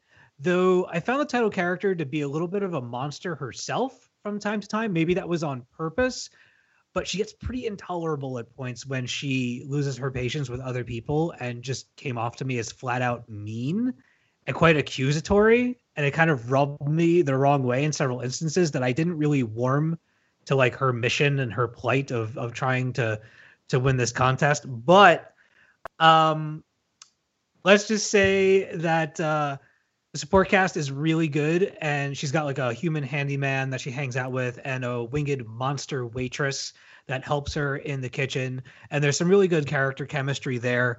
Kind of the her daily patrons are a, a ragtag variety of people from the headless complainer to the giant who can never seem to eat enough to the skeleton who seems to scream after uh, every few words that come out of his mouth he decides to yell at everybody. Uh, it's a pretty eclectic group of monsters that that come in. But um some of it was really cool. Some of it didn't make a whole lot to, a lot of sense to me. I think maybe if we had two more issues things could have been fleshed out. Uh plot points kind of wrapped up super quick in an unsatisfying manner. Like oh my god so much is at stake and then it takes one page to kind of brush over the whole thing and just move on to the next. So you didn't get really like satisfying re- resolutions throughout some of the plot lines. Yeah but then again i don't know how much like i'm i'm i'm asking for from the book. I just i wanted the other problem that i had with it was the villain. There is this villain that she's like a giant uh serpentine like snake creature that uh is the best monster chef in monster city and now that brianna has come and she's kind of serving illegal foods because they're not allowed to use certain human ingredients that she uses in her food she gets suspicious of her. But like her motivation is really basic in that you know humans used to be afraid of monsters and now they're not. So i'm angry and i'm gonna you know get in brianna's shit and try to mess up the whole contest for her. And then her stupid brother shows up and opens up a food truck outside of the place and that's a whole wrench in the works. But like i said there are lessons to be learned from the book that i think that's the that's the real value of it aside from it looking really nice and and kind of there being some cool characters is that no matter what's at stake or what people tell you you should always try to do your best with what you have and always be appreciative of the people that do that thing with you because when it's a team effort none of that stuff happens alone you Oh. know same could be said for this podcast you know like everybody everybody contributes to this thing every week you know it doesn't happen without the whole so you know a nice little reminder of of that sort of stuff so Sometimes we contribute too much, i guess and, then- and then we get a three-hour show. that's okay Never Brave a chat, problem. Brianna. Read it. Bob, Calla Cthulhu. Give us an update. Well, speaking of coming of age stories with monsters and dealing with stuff, it is something I mentioned last week briefly. Calla Cthulhu by Evan Dorkin and Sarah Dyer with art by Erin Humiston. Here, uh, uh, Calla's motive is she has to make an important decision based on family and legacy and whether she follows her monstrous bloodline or acts against it. And all told in a really, really charming young adult adventure that for fans of things like Princeless, Gotham Academy, Lumberjanes, take that and cross it with the great old ones of H.P. Lovecraft, and it's what you get. It is everything I thought it would be and so much more. Here we go. I'll, I'll do this as quickly as I can. We open on an average street. Suddenly, a manhole cover pops open, and a little boy struggles out, covered in green slime, followed quickly by a young lady shouting, Go, run, get out of here, just before she's seized by a mass of giant tentacles. She's armed with a huge curved sword and a large staff, and she she manages to to get the boy free, get herself free. The monster sort of creaks back underground. She she wanders over to the little boy down the alley with with his two friends, and throws him a goop encrusted, torn apart baseball and says, "Stay away from the sewers, okay." now, come on. You open like that. You, you, it's exactly the way the rest of the book is. It is, it is definitely a coming of age story, as, as Calla moves through acquaintances, friends, enemies, frenemies, a little bit of both, some monster hunter ghoul stuff going on too. Absolutely charming, and is a it's a lovely little dark horse. It's about two hundred and gee, two hundred and fifty something pages for all of twelve ninety nine. Ooh. Apps again for any fans of those sort of young adult books we champion so much. And if you love horror too, this would be a, a really neat way to introduce the world of H.P. Lovecraft to, to younger folks. I like the artwork on this. Isn't it cool? Yeah, it's Colin- very, Col- yeah, she's got a great look. It's what? Well, how would you describe it Uh, as a? I mean, That's it's a hor- got it's got a lot of expression, you know, Yeah, between the movement and the facial expressions and the texture of the goo on everything. So gotta have goo. It's Lovecraft. There's plenty it's of a lot goo. of goo. Yeah, Ooh. lot. Yeah, lots of callbacks to Lovecraft stories as well as things that influenced him. There's a character here who's the King in Yellow. This Robert W. Chambers, who is one of Lovecraft's influences. We get a lovely bit about her her weird uncle Hastur. Well, in Chambers and then in, in Lovecraft, Hastur was Hastur the Unspeakable, whose name speaking his name aloud was the worst blasphemy of all time, which could cause you to be banished to some nether dimension or whatever. And when Calla meets some of these other characters and she mentions her uncle's name, they go, "Oh, you can't." I'm related to him. I can say it. He who must not be named. Exactly where that comes from. Hastur the Unspeakable. So, highly, Yes. highly recommended is the Calla Cthulhu. Fantastic. How about Crosswind? Let's talk about Crosswind for a second and how absolutely amazing this comic is. Yeah, there is nothing quite so special as a Gail Simone book. Oh, At, at, at nearly every level, whatever she's attempted in all sorts of realms, whether straight superheroes, superhero political things in the movement, her Red Sonja was amazing. mhm. Not enough can be said about the amazing clean room. Crosswind takes little bits of all that sort of stuff and a familiar storyline and mushes it together into something creepy, twisted, weird, hysterical, disturbing with a with a great political, socio-economic bent to it as well. It's as if Mhm. everything led to here in a way. We Yeah. have our, our, our, our two lead characters, Juniper Blue, uh, Cason Bennett, and they have switched. That is, that is the cross. And Juniper, as Case, is now stuck with finding a way past some G men after she played Harvey Teitel's cleaner, trying to fix some mess that happened. While back home, Case, as Juniper, is navigating similarly treacherous waters. It's the aftermath of a uh, really odd dinner party with her husband Jim's boss and her rather disagreeable stepson. Very well handled. Very, Yeah. very good. Thank Very you good. very much. It's just amazingly twisted, crazy stuff. hmm And uh, the line is, "How do I know that this is going to bite him in his tuchus?" Right? Any minute. Ah, the the two leads are each finding their own way to find how how their talents might have applications in their new unique situations. Yeah.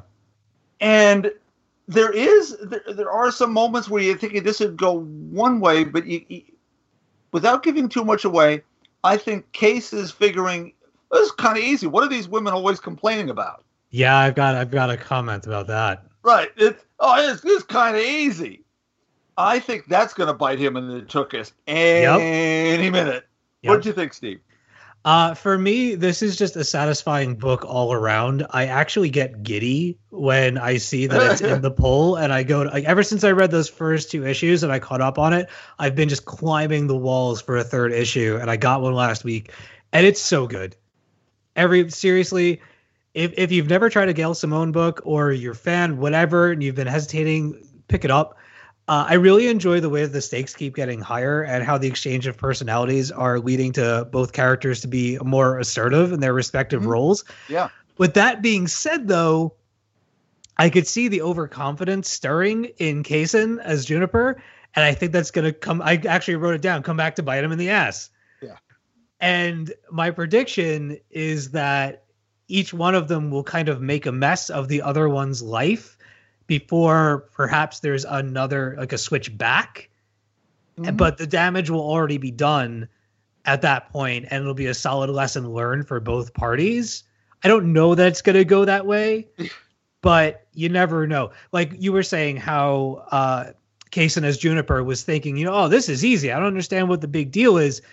Something's going to to to come along that he's not prepared to handle, and and same goes for the other.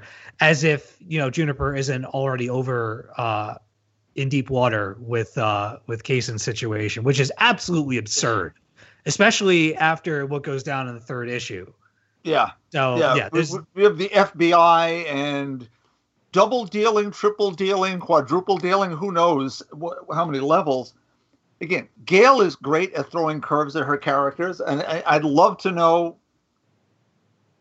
exactly how far out she has these things planned, or does, does something just come to her and oh, this would be wicked. I got to do this. Yeah, the commentary of the book is amazing. the The duality of characters is it's so good. It's so good. Everybody should read it. Yeah. All right, um, let's move on. Melissa, we're gonna spend some time with you. You wait a minute. What? Are you are you bringing webcomics onto this podcast? I am. Oh, Get I'm, out! thro- I'm throwing a wrench in the system. Get out! spanner in the works. Tell us about Dent's webcomic. Yeah, I want. I don't know. Have you guys talked about webcomics at all on the show?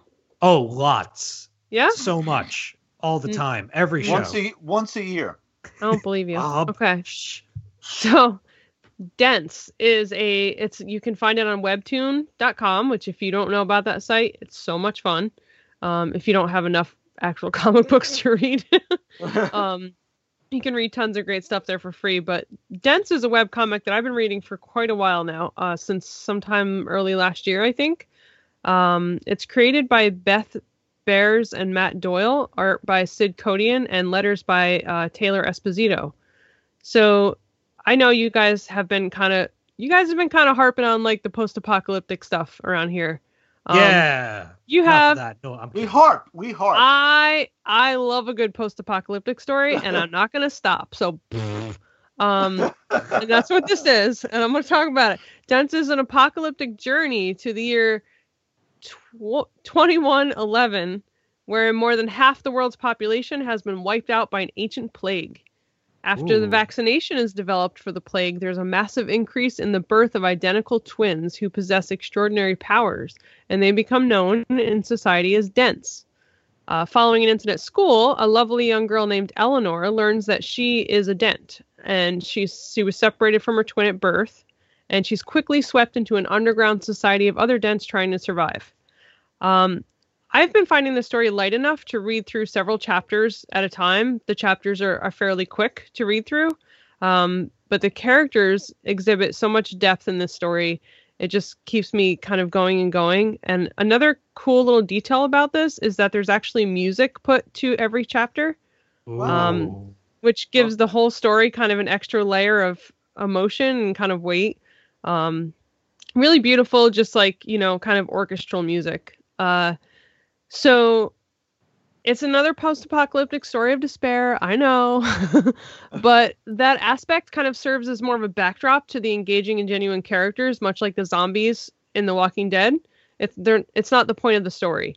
Um, it's a free ongoing series that you should at least give a peek to and if the ethereal expressive art doesn't get you i think the writing will definitely will definitely pull you in it's a beautiful story and i can't stop reading it um, every now and then i forget about it because there's episodes i think once a week um, and i kind of forget and then i get a reminder in my email that there's a new one oh yeah so i gotta catch up on that and every time i go back to it i just feel like yeah it's a I'm beautiful story right now. It's really cool. Um, it's a beautiful I have, story I have music playing in my headphones. yeah Okay, I'm gonna Yeah. close this. Um, that looks really. It has kind of a uh, Faith Erin Hicks vibe to it. The artwork. Ooh, now you got me. Yeah, no, it does. It definitely does. It's very cool. it's gorgeous and it's free online so you can kind of like read them you know here and there when you have time in between all of your comic book shopping um i don't know why it's free because i think it's a beautiful book and it's w- so well made Boy, howdy. yeah That's awesome. Just That's- that sounds really cool. I'm actually gonna check that out. Absolutely, yeah. Mm. You've sold me. Webtoons.com. yep webtoons.com there's If tons of, just put of in uh fun yeah. there's tons of fun uh series on here there's a few of them that i've been following but this is my favorite Dents webtoons. All right, sweet. I'm definitely gonna check that out. What is Image Plus Volume Two, Issue One? Wytches is is back. What the? F- what is that? What is this in the notes? you don't know what this is okay is Image Plus that like that magazine that comes out with previews? Yes. Okay. Um, and I have to say, I I haven't read one until now. Um, this is, I guess, volume two. So they did a whole series of them, which consist of volume one, and now this is the first issue in the in the in volume two. Um, the reason I grabbed this was because I saw that something that I have been waiting so long to hear about and to see more of, Wytches.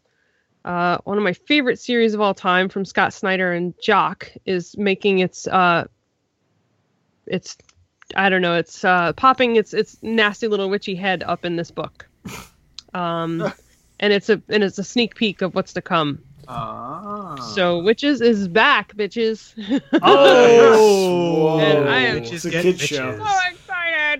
Yeah, so this is uh Image Plus is Image's award-winning comics magazine. Um apparently it's it had some really amazing stuff in the first volume, so I might have to go back and find those.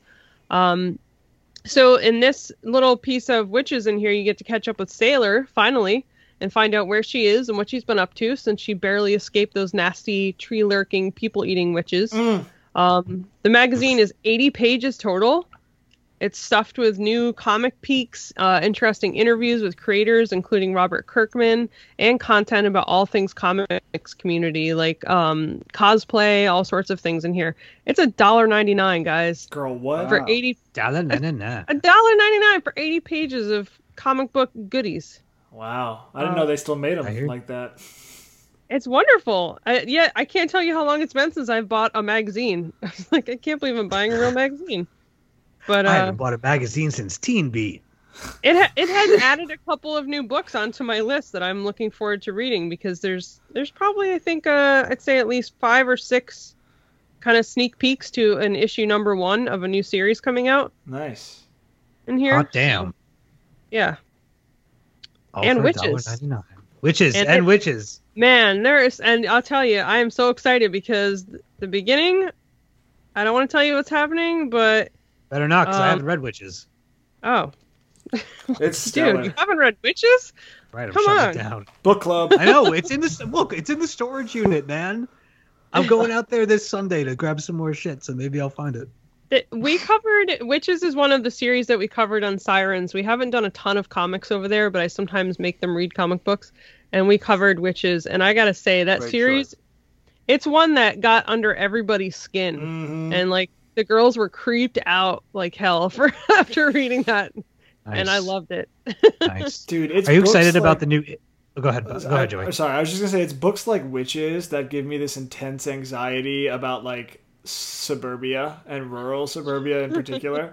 like I live in Jersey City. The lights are on all the time. I was in like this random town in New Jersey this past weekend, like, and we were just walking around the neighborhoods, and I was like, "This is a murder street." like, like those trees, those trees have monsters in them that will suck my Yeah. brains out and suck me into the tree or whatever else happens in Wytches. So, don't ever take me out to the woods, guys, because I will throw up everywhere out of fear. Get out of the car first, okay? Yeah, just side note. Side. Oh, don't even get me What? driving through the freaking like Berkshires a few weeks ago. I was like, someone's gonna pop out in my high beams, and we're gonna get Texas Chainsaw massacred right now, in the middle of in the middle of suburban Massachusetts. Like it's gonna happen. And speaking of back material, if you are a fan of Scott Snyder, like there's some really great material in the back of Wytches about his personal history. Oh yeah, And- Yes. I Yeah, remember and that. kind of where his stories come from. So those were scary too. In that 1st Mhm. like that first issue, he talks about the idea for Wytches, and I was like, ah, I don't want to go anywhere now. like it's a story that he lived. it's crazy. Terrifying. I've lived a few stories. I've seen some things and some stuff. All right. Uh, Okay, Tom Waits. Nicely done. Oh, don't worry, it's coming when we get to Namwolf. All right. uh, Lady Killer number two, number five. wow. Ah, I talk about one so another book that I read it and knew it was awesome, but felt nothing. Bob, take it away. Now, okay, it, it's Lady Killer 2, number 5. It's the finale. Joëlle Jones, colors by Michelle Madsen. And, okay, the wait for this final issue was interminable, I, I have to say, but for me, it was definitely worth it as this issue really hit hard and in some unexpected ways that I'm going to, I won't spoil, but I can't say about anything else. Because we do get to see both sides of Josie Schuller in some ways that I don't know. It, I think it makes a reread of both issues necessary, both miniseries necessary to see where we're at. I mean, we open here on four or five of the most gorgeous comic pages I've seen in years. It's little Josephine with her mom. Her mom's telling her, uh, okay, we get, but why? Not now, Josephine, but why, Mama? You want to know why? Because I was born with nothing, which means you were born with nothing, and because you had the bad luck of being born a girl, Man. Heartbreaking lines, right? you're doubly nothing, and so am I. And little Josephine's crying. But then her mom, and the scene shifts. Come on now, that's not an all bad thing. It's not. Not at all. As, as long as everybody thinks we are nothing, that means they'll never know that deep down we are something. Yeah. And that twists into something else. We get to the end of the storyline with Josie's beef with her current partner, Irving, which escalates into something out of, I don't know, a cross between the St. Valentine's Day Massacre and Friday the 13th. It gets it gets it gets brutal. It gets brutal. It gets really brutal. It is it is a messy, messy battle, and yet beautiful to look at. Totally. It is shock follows shock, big surprises, lovely, emotional, in to me completely in character sort of stuff. Though there is that other twist. What did everybody else think? Everybody else did read this, so I'll, I'll shut up for. Ah. I loved it so much. Oh my god, I loved it so much. I love this series so much. uh, yeah, no, he, uh, don't poke, don't poke the mama bear in her cave, man. Yeah, exactly.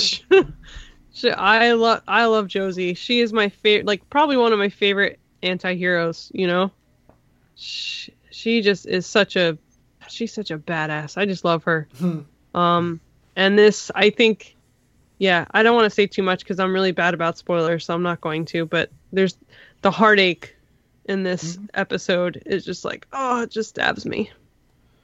Agreed. It- I feel like it starts with heartache and it wraps with heartache, and I just can't handle it. yeah. Yeah.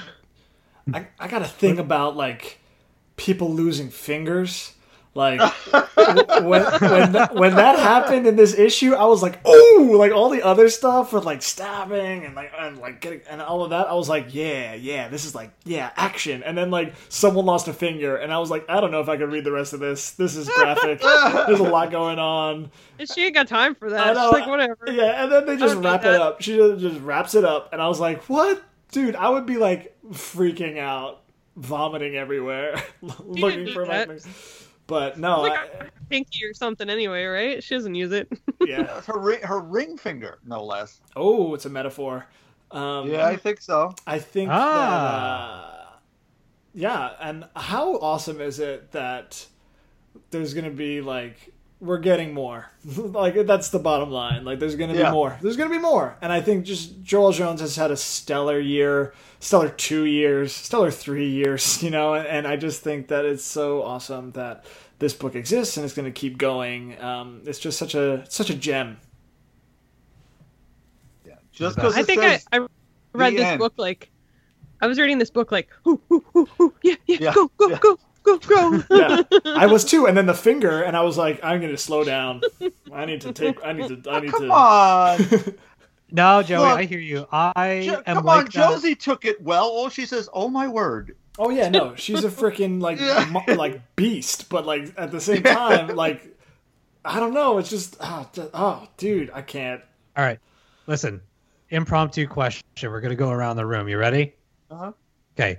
Joey doesn't like it when fingers get lost I in things. I don't like a these lot of things. All right, needles, Okay, fingers, But if you had white to choose, people, it's a whole thing. had to choose, what what gets you more than most? I'll go first.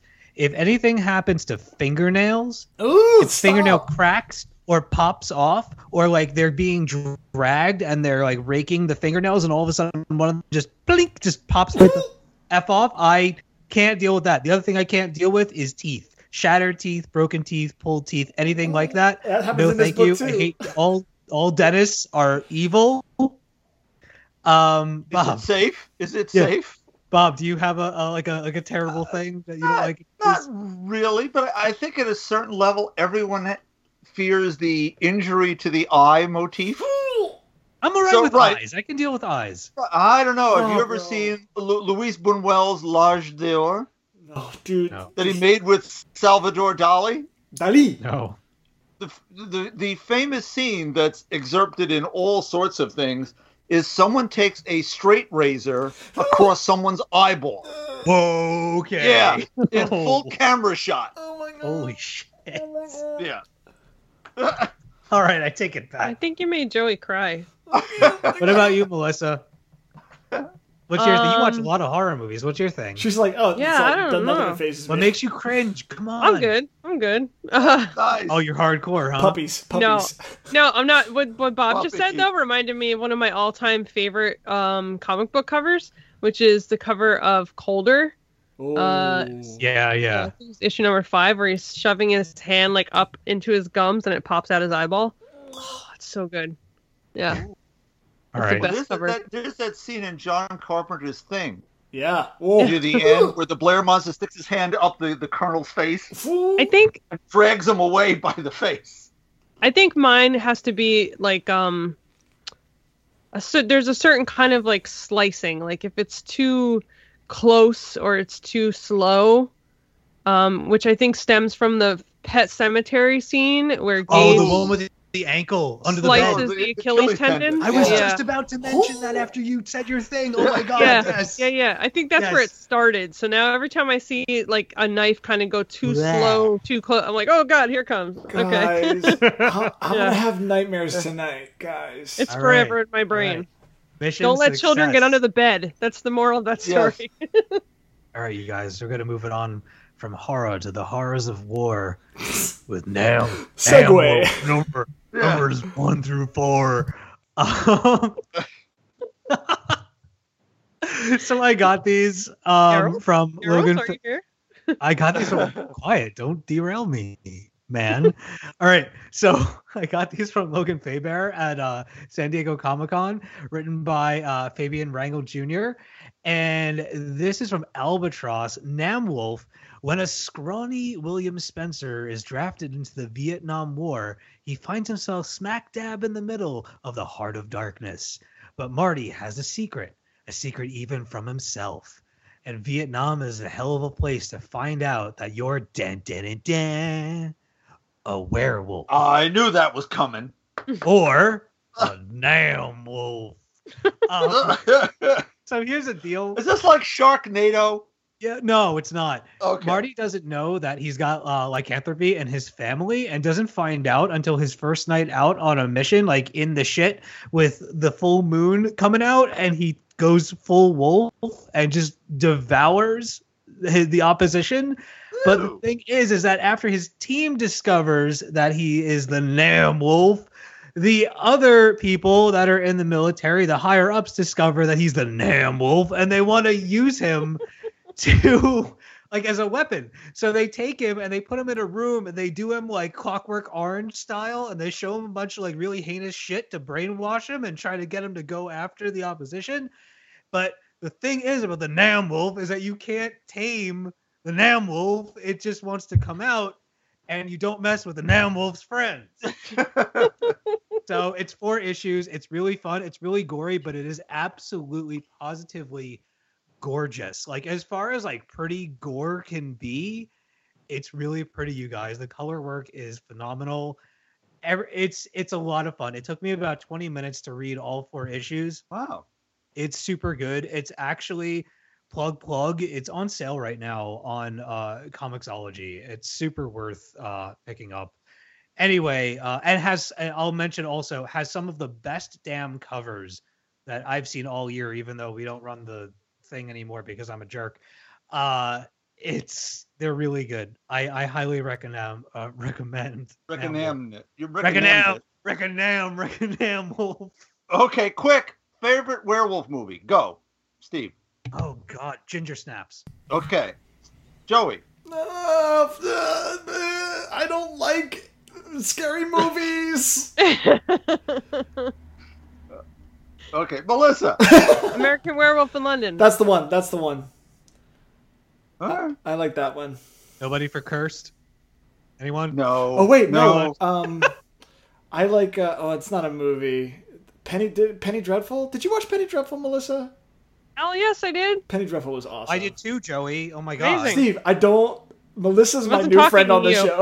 I wasn't talking to you, Steve. Melissa and I are going to go off in the corner me. and talk about Josh Hartnett for a little while. And He doesn't age. dude, He doesn't age. neither does Eva Green. They're freaking lovely. Anyway, continue. She's a, anyway. she's awesome in that show. Or she's Patti so good. LuPone. That that whole like possession scene that she does, so good. Yeah. Oh my God. All right. Um, I'm good on the damn wolf talk. Is everybody else? Yes. All right. I'm gonna Can you move say? on. Can you say? Can you say? Damn, Nam Wolf. Damn, damn wolf. there you go. Get off my lawn. oh Yeah. God. Okay, okay. Um, I forgot to uh, who wrote this thing that I'm about to talk about. Uh, it brought me to the regular Comixology page. Hold on, you guys. Music. Is that Is the music? There it is. Damn Wolf. All right. So there's a top shelf digital sale going on right now, and I decided to pick up a book called Night Animals. It's written by Brecht Evans with art also by Brecht Evans. Here's the deal with Night Animals, and hear me through to the whole thing. Don't judge me, okay? Don't Night animals. Is a silent, bizarre tale of sex, relationships, and monsters. In the first story, a lonely man dressed in a bunny suit goes on a blind date. But when his match doesn't show for the meeting, the man finds himself led down a dark and mysterious path via glowing arrows around the city. As the man follows the arrows, he takes to the sewers, the sky, and goes underground where monsters are waiting to eat what's left of his confidence before finding love at the end of the tunnel. which also happens to reside in a rabbit's anus. Moving on, We, In the this- timeout. Wait, no, no, no, no. You just can't blow right past that little They- bit of information. Oh, bunny butt. they make it look like a bunny butt, and it might not have even been the butt.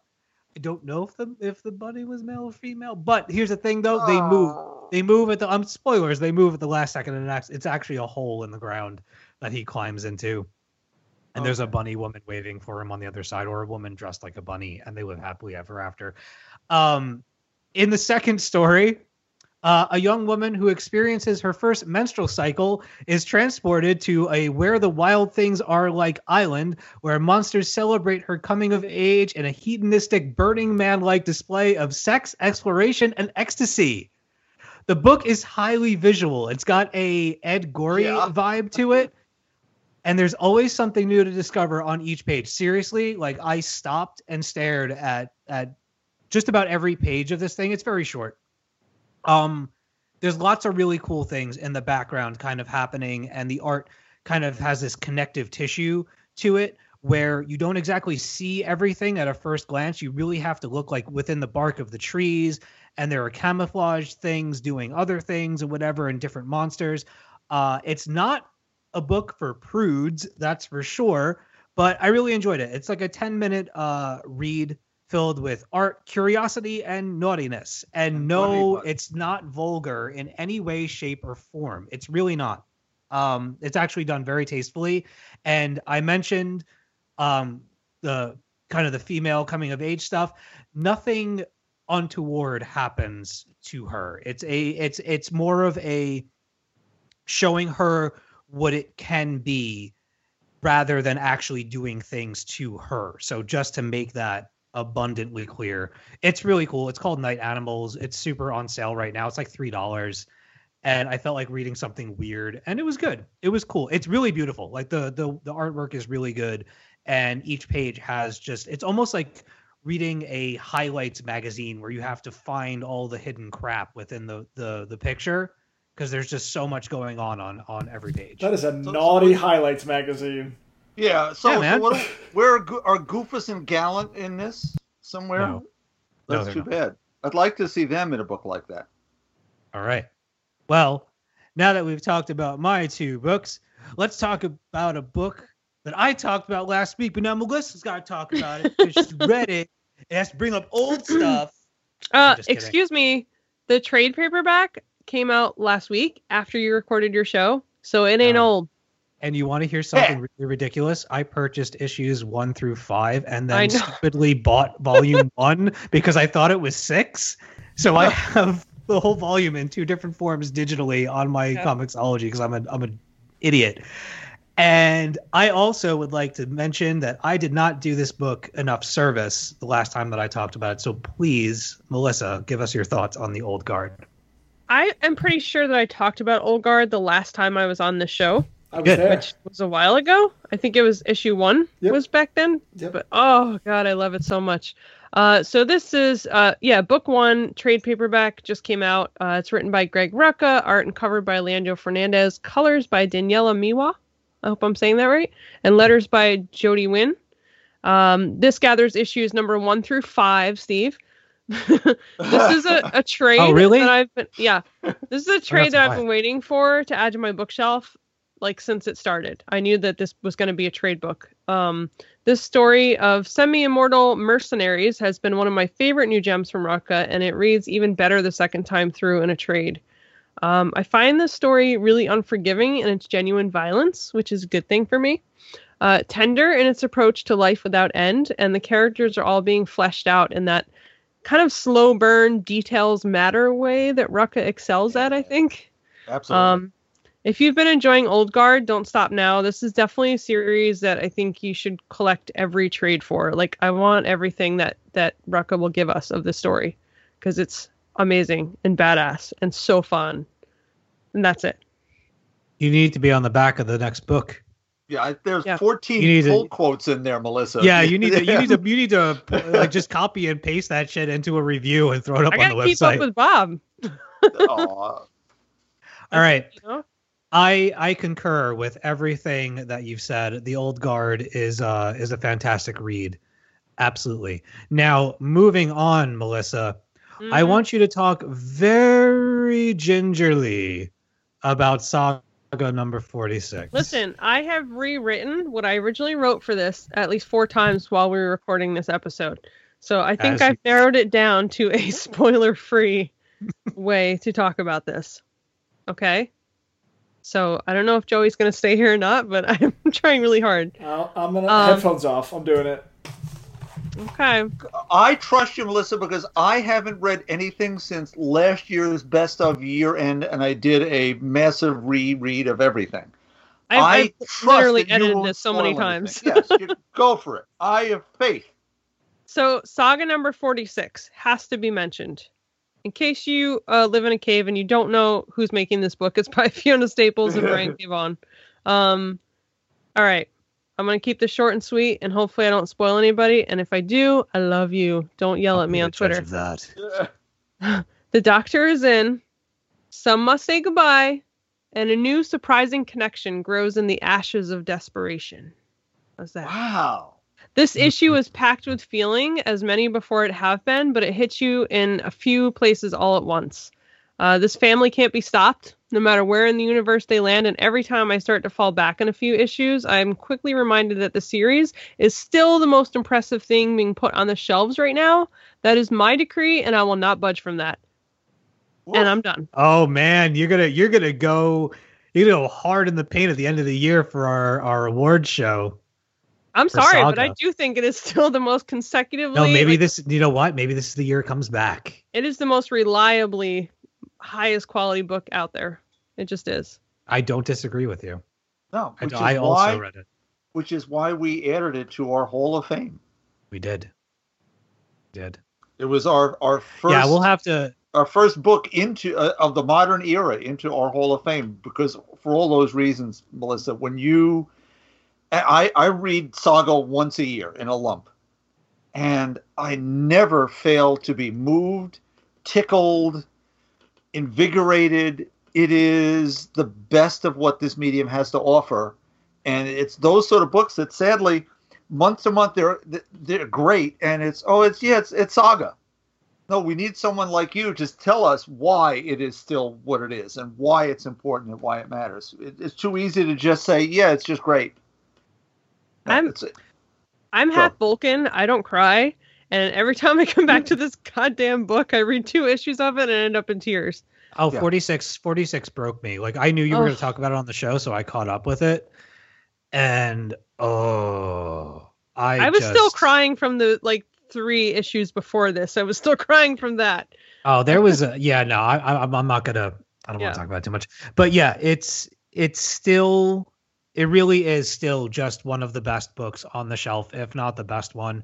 I remember when Saga was just like a twinkle in Image's eye. When the, the like, I still have the original promotional poster for that. Yeah, I think I have worth the one around- I- yeah. amount of money. Yeah. I think I have that And- around somewhere too yep you know it's just you know with, with things like Y the last man and, and and other such things from brian k vaughan you expect an epic but this turned out to be something far the fact that this this book is still going you know this is like an old school talking comics book like this is this has been going on for almost as long as we have Well, You I know? think this this book has really put Fiona uh, Fiona on the map too for a long time. Yeah, I, You know? I have no idea what she's going to be doing after this, but whoever actually lands her on their book, my hat is off to to Yeah. you. So, She's All right. given so much life to the story. yeah, if you don't read Saga, read Saga. and, if you, and while you're at it you should read his paper girls book too, with Yes. Cliff Chiang while you're at it which is included in the newest issues of Saga. They actually give you like more than half of the first issue to to get you going. It's pretty cool. nice So, um, all right. So we got just a few more books to talk about here. We're gonna get Mr. Joey back on the line. Are you there? Joey ran away. Can I put my headphones back on? yes, you Yes. can. I didn't spoil anything. What? no it was it was brilliant All right. Joey, I want you Yeah. to tell everybody about James Bond Money Penny. That was great. one shot. that was money right there. Uh, Jody Houser of Faith Oh, fame. from Faith? Yep. Wow. Jacob Edgar with you ready for this name? Dearbhla Kelly on colors. Dear Block Kelly. D E A R B H L A. Dearbhla. I like it. I like it. So this was interesting in a good way. First of all, this is the Naomie Harris iteration of Money Penny, not the Lois Maxwell version. So it was super cool to see that modern era represented here. Um, basically, we got young Money Penny on assignment. Uh, she's kind of like you know. She's got to watch this guy. She's got some rookie agents with her, and she's like, "Ugh, I'm assigned to this job." Um, really cool, really tough, and in classic Money Penny fashion, that strength and that wit is masked by this like poise and reserve. She's just so uncanny. I love it. She's fantastic. Um, and it's I love the character. It's clear that Houser and Dynamite does as well, or else why would they give their own kind of one shot here? Um, there are some strange structural choices though. Literally every other page flashes between the present and then the past. Like it's then, now, then, now, every other page.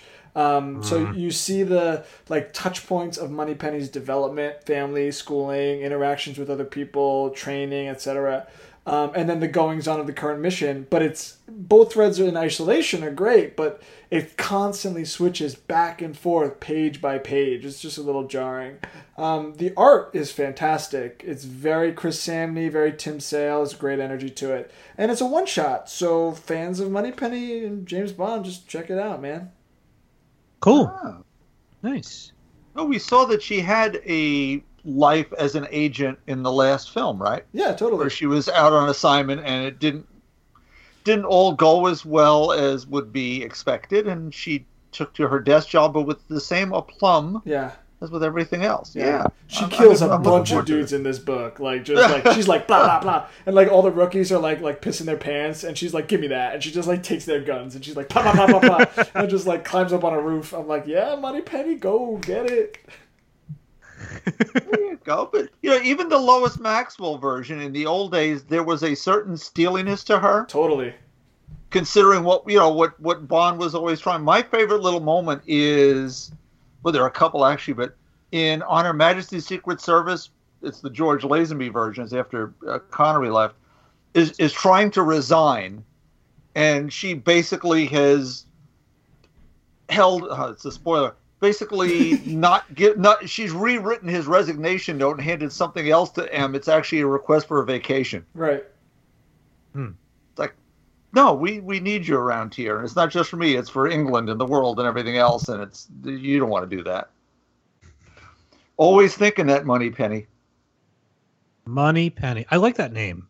I've always liked that name. Rolls right off the tongue. Mhm. Why is my name coming up in the outline when I'm not touching anything? Who's Uh, I doing don't that? know. All right. I keep wondering why you're editing so much. Melissa, what?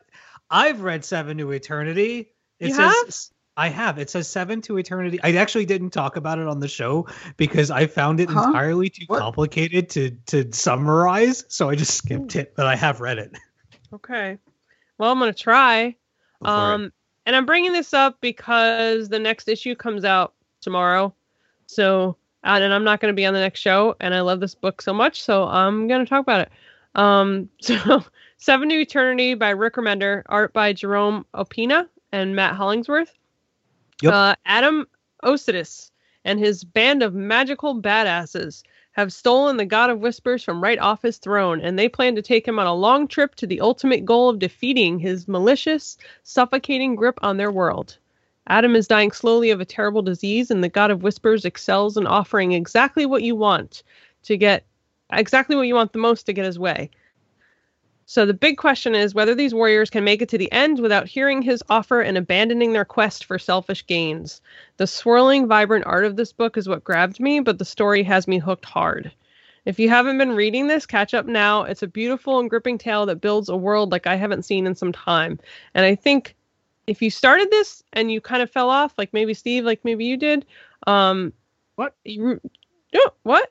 No, I read the trade. Nope. I'm, I'm current with it. Oh, okay, you're in. Okay. Uh, yeah, issue number nine comes out tomorrow. Um, and I've I'll actually been reading this one issue at a time, which I don't Ooh. normally do. Um, but I'll definitely be buying it in trade because I think it's going to be another one of those books that is, you know, a lot like like East of West is kind of like it'll click into place a lot better and in more detail when you read back through it in a big chunk. It's very dense. It's kind of It is. uh I I always use this comparison just because it's so much a part of the culture right now, but it's very Game of Thronesy in just that there are a lot of interlocking pieces to what is Hmm. happening in the main story. There's a lot of players and stuff. Um but it's it's super cool. It's very sci-fi. Very. Um Mm-hmm. There's there's real books I feel like that you can be confused by, and if the art is good enough, you'll hang on to see what's Right. going on. And this is one of them. I like. Oh, I love the art so much in this. all right. I have a question for you. Uh huh. Have you read God Country? Uh, yes. That does not sound like you've read I God Country. think I think we talked about it on the last time I was on the show. Was that the? Uh, it's got the whole music, Yeah. music vibe to it. The no, guy with all the weird little, cute little gods. no. Like, No, that's God. That's God Shaper. That's God Shaper. Oh, that's God Shaper. Shaper. Okay. No, no, Oh. no. No, no, no, no, no. God Okay. Country.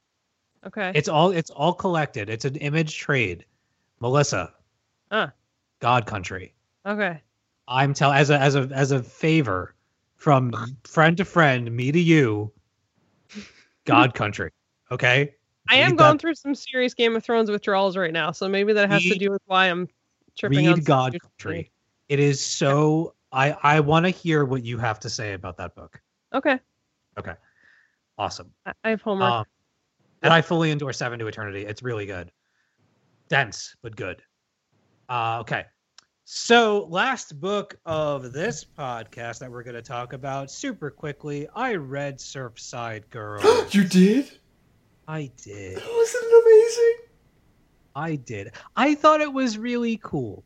I liked it a lot. I thought it was very sweet. I was very I was taken. Like I was taken by the mystery of what was going on. I will say this. I thought things the in the we talk about interlocking parts of stories. I thought kind of the separate things that were going on with it were wrapped up perhaps a little too conveniently and like all of a sudden things were just taken care of. I thought that was a little weird. You can leave. But- now. but but again, this is this is coming from a 36 year old male who reads a whole bunch of different comics and stuff like that. I, as far as like an all ages, like a sweet story of two girls having an adventure over the summer, kind of forming a mystery club and keeping a book of weird and you know kind of putting the the different things that happened to them over the summer including things about ghosts uh land transfers mi- like pirate mysteries and dead boyfriends and coming of age stuff and and kind of arguing about where each other are at.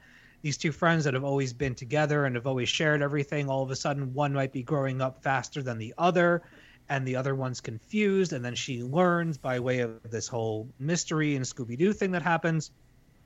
It's really really it's a really sweet story. Definitely reminds me of uh Raina Telgemeier's Ghosts Mm. for sure. There's a, there's a couple of similarities, but it's it's really nice. I I like stories that involve the family. That it's you reach beyond just your two main characters. It, it very much could have been kept to just the two girls, and it was just something between them. But the idea of the the whole town getting involved and kind of capping off everything, I thought was really cool. Kind of recognizing that things don't necessarily have to change. Uh, the thing with the the the blowing apart of the whole real estate thing, though, that was just like everybody was there. It was all cut and dry. Dudes Yeah. getting arrested, whatever. Dude, yeah, I, yeah, I, Come on.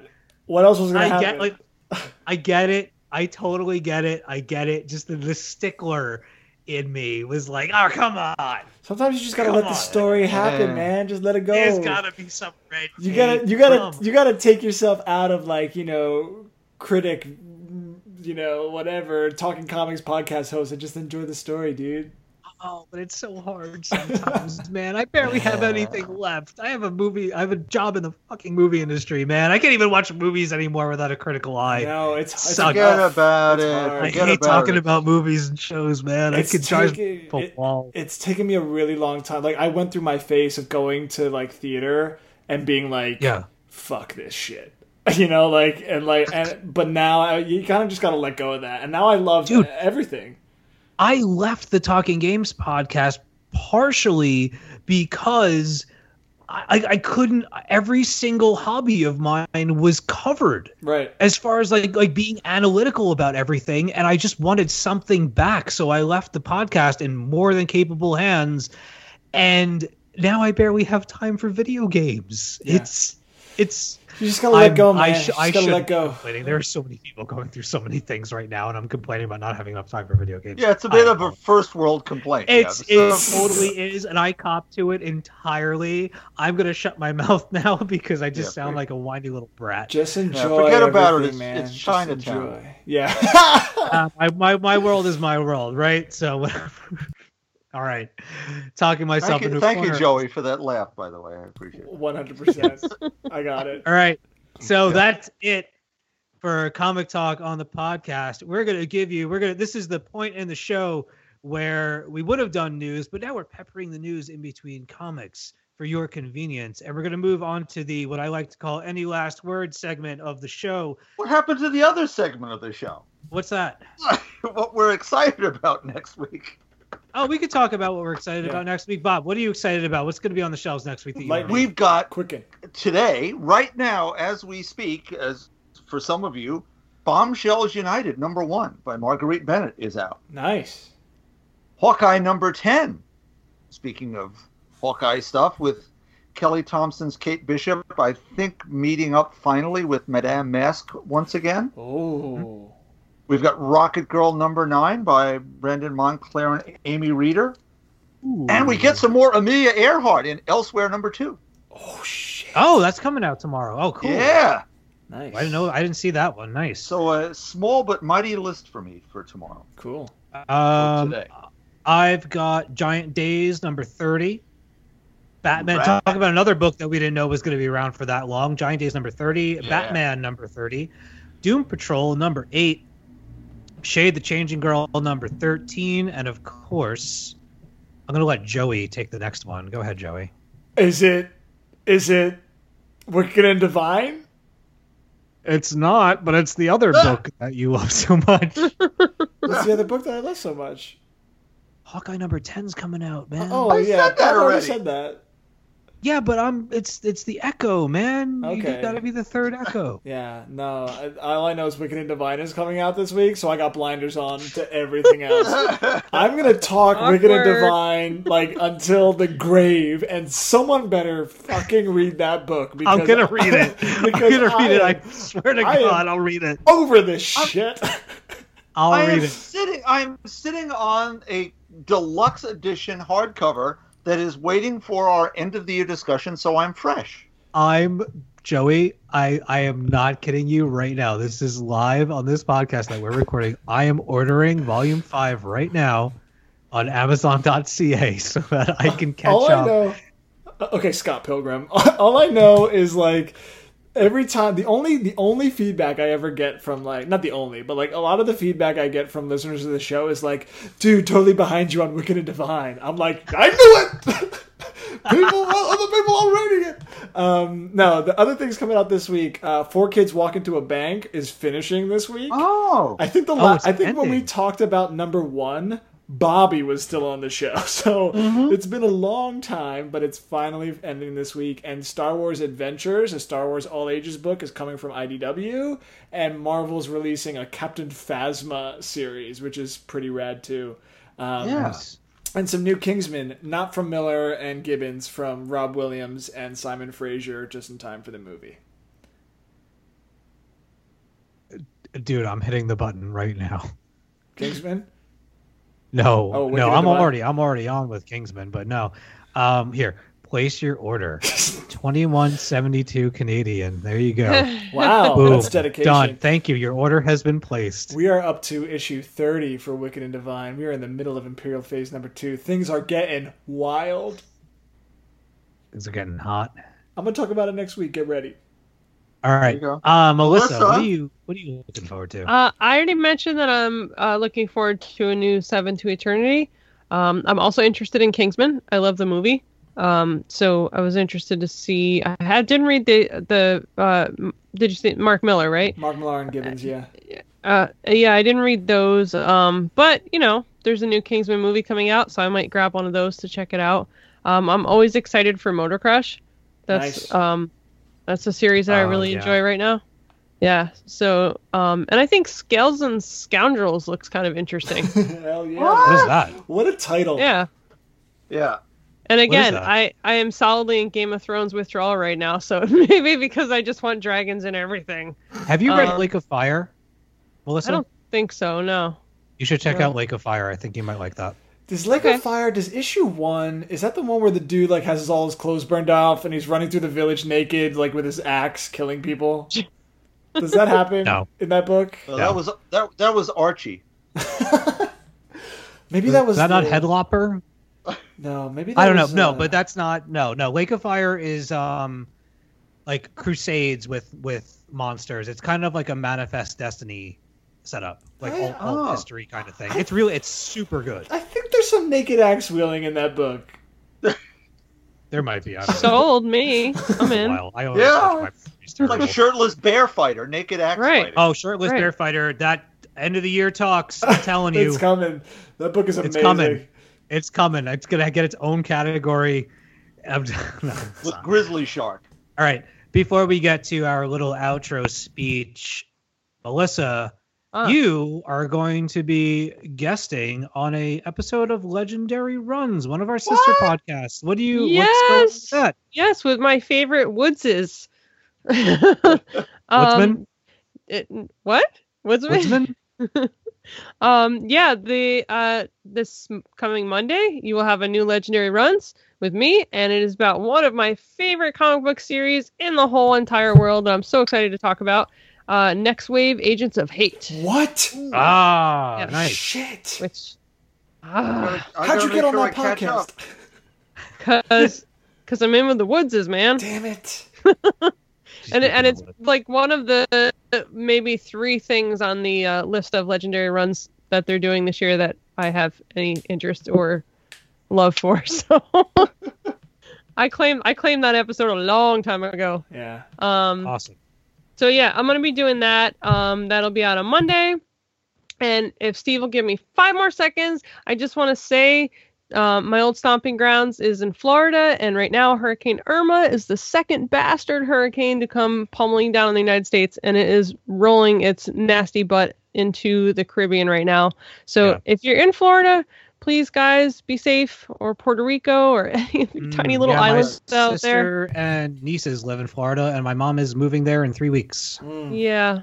So I've been really through I've been through that. hurricanes and I still feel the panic and the anticipation when I see them. My parents are down there too. Oh, Um, a lot of my friends are down there, so you guys be safe. Check in with your loved ones because this thing looks really nasty. Yeah.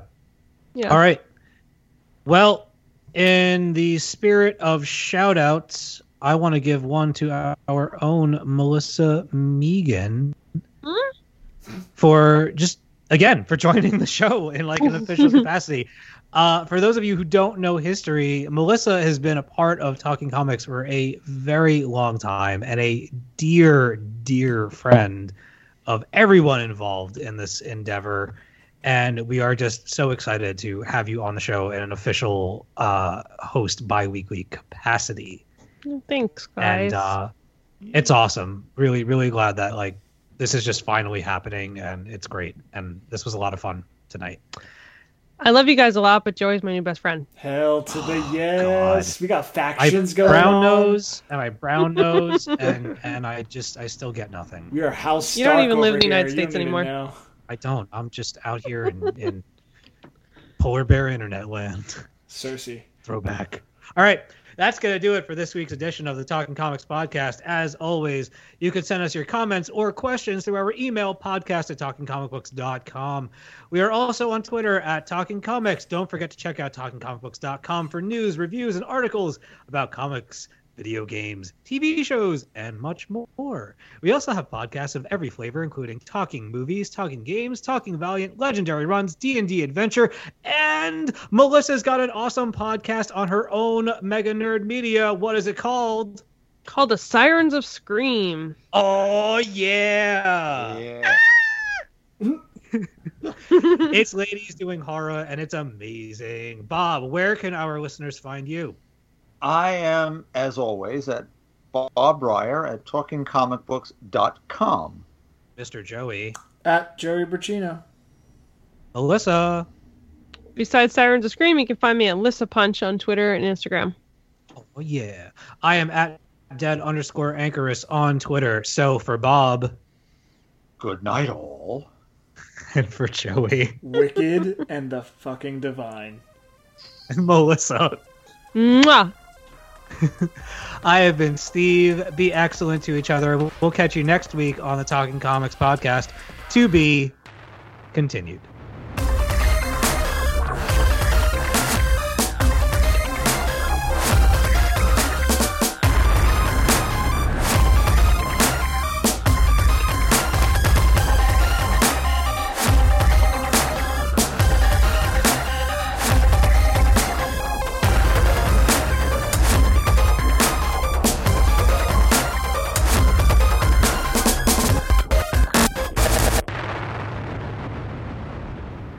Actually went to the comic book store this time and bought something to read for the show. So, I don't have a comic book store anymore, Melissa. Thanks for bringing that up. oh, I'm sorry.